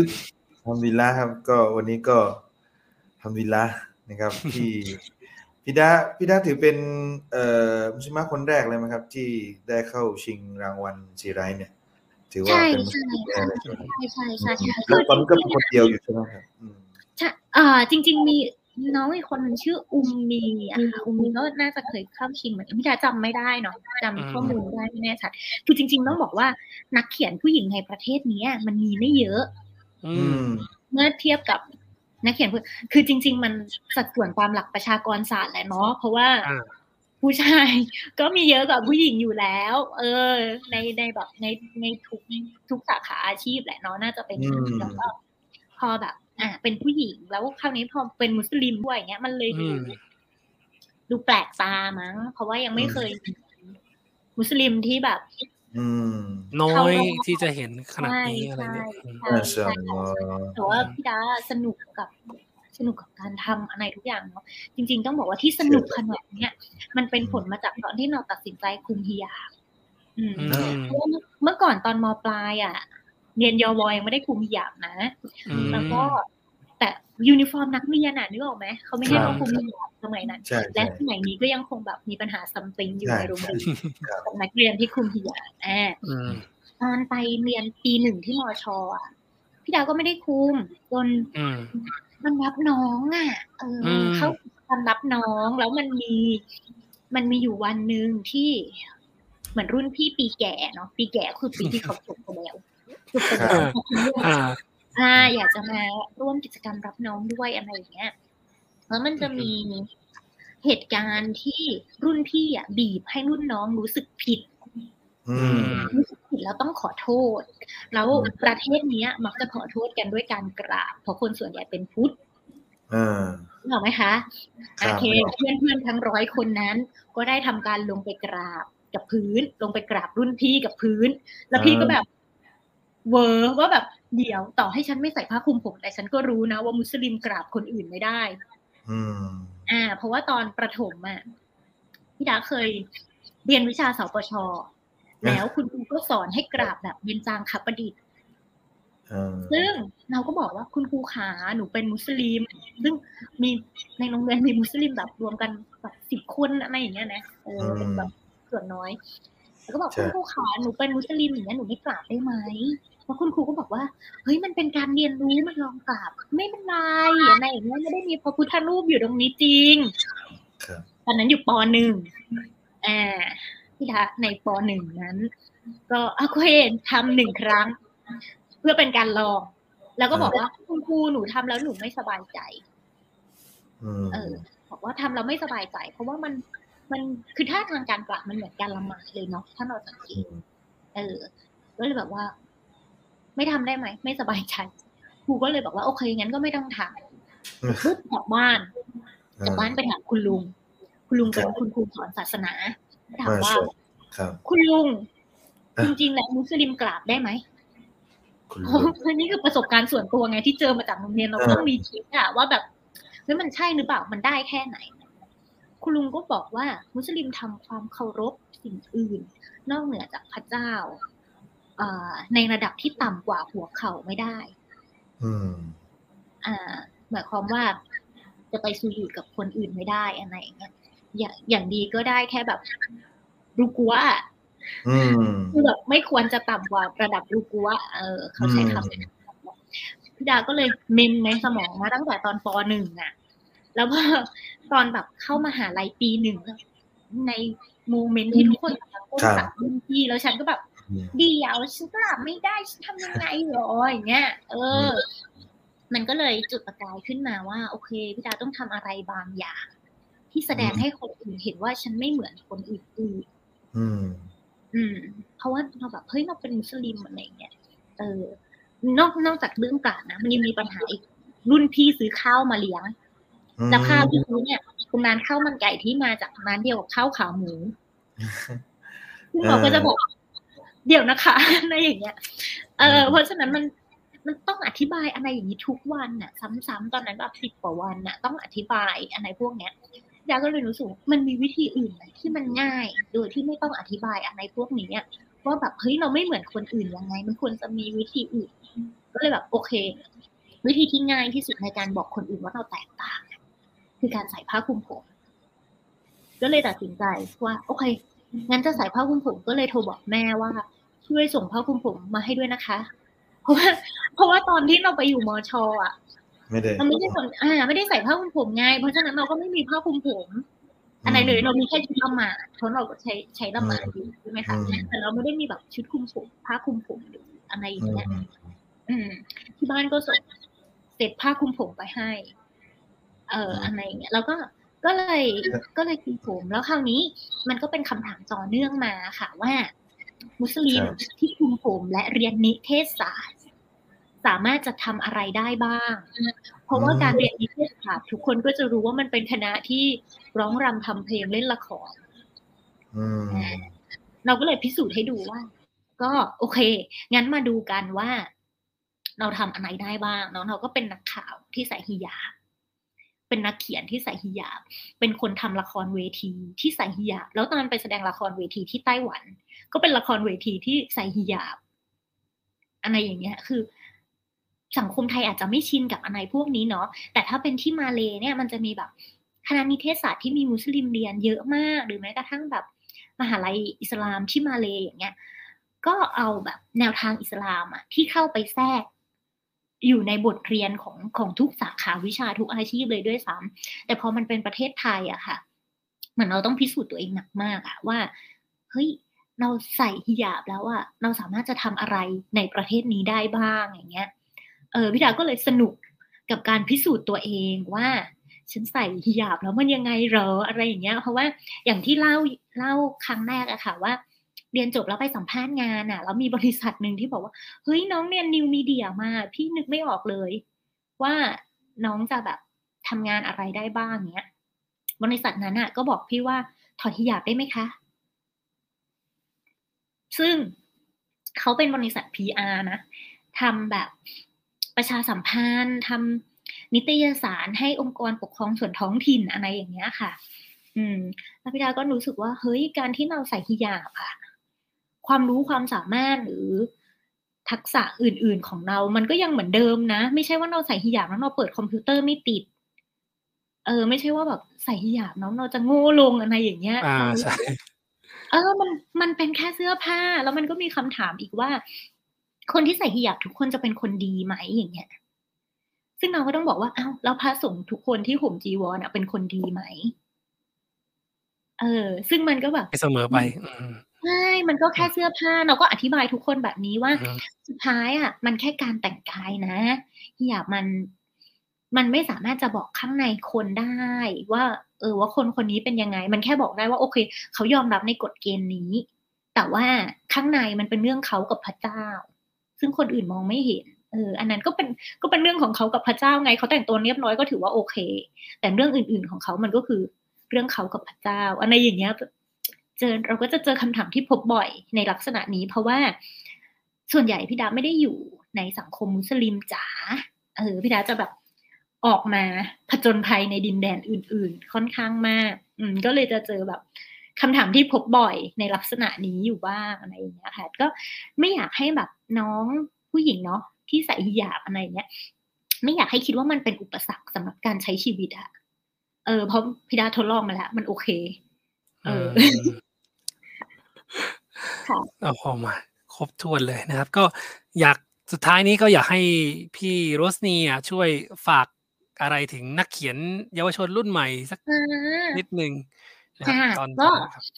ตอนนี้นะมันมีหลายเวทีมากให้อืมถ้าสมมติว่าใครใครเป็นนักเขียนแล้วอยากแจ้งเกิดอะไรอย่างเงี้ยค่ะอ่าครับให้ติดให้ติดตามข่าวการประกวดเนาะแล้วก็ให้นึกว่าเหมือนตัวเองเป็นนางงามอะ่ะ มันไม่มีใครที่สามารถจะแจ้งเกิดได้ในเวทีแรกที่ตัวเองประกวด ส่วนใหญ่นางงามอะต้องเดินสายเป็นสิบเวทีเลยนะ ถึงจะแบบว่าถึงจะแบบมีชื่อติดอะนักเขียนก็เหมือนกันค่ะ ต่อให้คุณประกวดเวทีแรกแล้วคุณได้รางวัลเนี่ย มันก็ไม่ใช่ว่านั้นคือ success แล้วนะ ครับ คุณจะต้องแบบเหมือนเราต้องสะสมสร้างชื่อตัวเองไปด้วยเรื่อยๆอะค่ะ อืม ก็ลองส่ง อย่าท้อถ้าเวทีนี้ไม่ได้ มันมันอาจจะไม่ได้เป็นเพราะว่าเราไม่สวยนะนึกออกไหมบางทีครับแบบ แค่แบบค่านิยมสำหรับเวทีเนี้ยมันไม่เหมาะกับงานของเราก็ได้ให้แบบ ลองไปเรื่อยๆลองไปเรื่อยๆมันต้องมีสักสนามแหละที่มันเหมาะกับเรา จริง ๆ อันนี้พูดจริง มันต้องมีสักสนาม มันต้องมีสักเวทีที่มันเหมาะกับเราแล้วก็เฮ้ยอย่าไปท้อมันไม่มีใครที่แบบ สำเร็จได้ในเวลานิดเดียวอะไรอย่างเงี้ยเออชื่อเสียงเขาสร้างกันนาน ชื่อเสียงเขาสร้างกันนาน ถ้าอยากเป็นคนมีชื่อเสียงนะเขาสร้างกันนานแต่สิ่งที่มันสำคัญกว่าชื่อเสียงอะก็คือคุณภาพของงานต่างหากเออคนบางคนอาจจะแบบมีงานแค่ชิ้นเดียวแต่เป็นงาน masterpiece ที่ถูกพูดถึงตลอดไป หรือคนบางคนอาจจะมีงานหนึ่งร้อยชิ้นน่ะสร้างการจดจำได้นะ ว่าคนคนเนี้ยโหเล่นละครบ่อยมากเลย แต่ มันเป็นแค่ตัวประกอบอะไม่เคยมีเรื่องไหนที่โดดเด่น ที่เป็นนางเอกหรือแบบคนที่น่าจดจำอะไรอย่างเงี้ยค่ะ มันเราก็เลือกได้ว่าเราจะจะให้ตัวเองอะถูกจำไปในแบบไหน เราดีไซน์ได้หมดเลยนะ ของพวกเนี้ย อืมก็ให้ทุกคน ให้ทุกคนที่อยากเป็นนักเขียนอะเขียน เขียนเถอะค่ะ เขียนมีสมุดน้อยๆก็แบบเขียนไปเถอะจดไปเถอะอะไรอย่างเงี้ยอืมเดี๋ยวสักวันหนึ่ง แบบงานของเราก็จะก็จะเล่าเรื่องของเราเองอืมฮึประมาณนี้ค่ะ ครับ ก็คิดว่าน่าจะครบถ้วนทีเดียวเลยครับสำหรับค่ำคืนนี้ครับโอ้โหเกือบสองชั่วโมงแล้วสองชั่วแล้วโมงก็เต็มเลยเลยเวลาที่บอกไปเยอะเลย ก็เกรงใจมากเมาสนุกมากแบบเมาส์มอยเอออ่าเขาก็ขอขอบคุณพี่โรสนีนะหรือพี่ดามากนะครับสำหรับการเข้ามาแชร์ประสบการณ์แลกเปลี่ยนในค่ำคืนนี้นะครับ ก็หวังว่า ท่านผู้ชมผู้ฟังนะครับ แล้วก็เอ่อพวกเราเนี่ยก็คงจะได้ประโยชน์ไม่ได้ไม่มากก็น้อย แต่คิดว่าคงได้เยอะเลยเต็มอิ่มเลยนะครับวันนี้ก็جزاك الله خيراครับ วันนี้ขอจากลาท่านผู้ชมผู้ฟังเพียงแค่นี้แล้วกันนะครับبالله التوفيق والهداية السلام عليكم ورحمة الله وبركاتهครับالسلام عليكم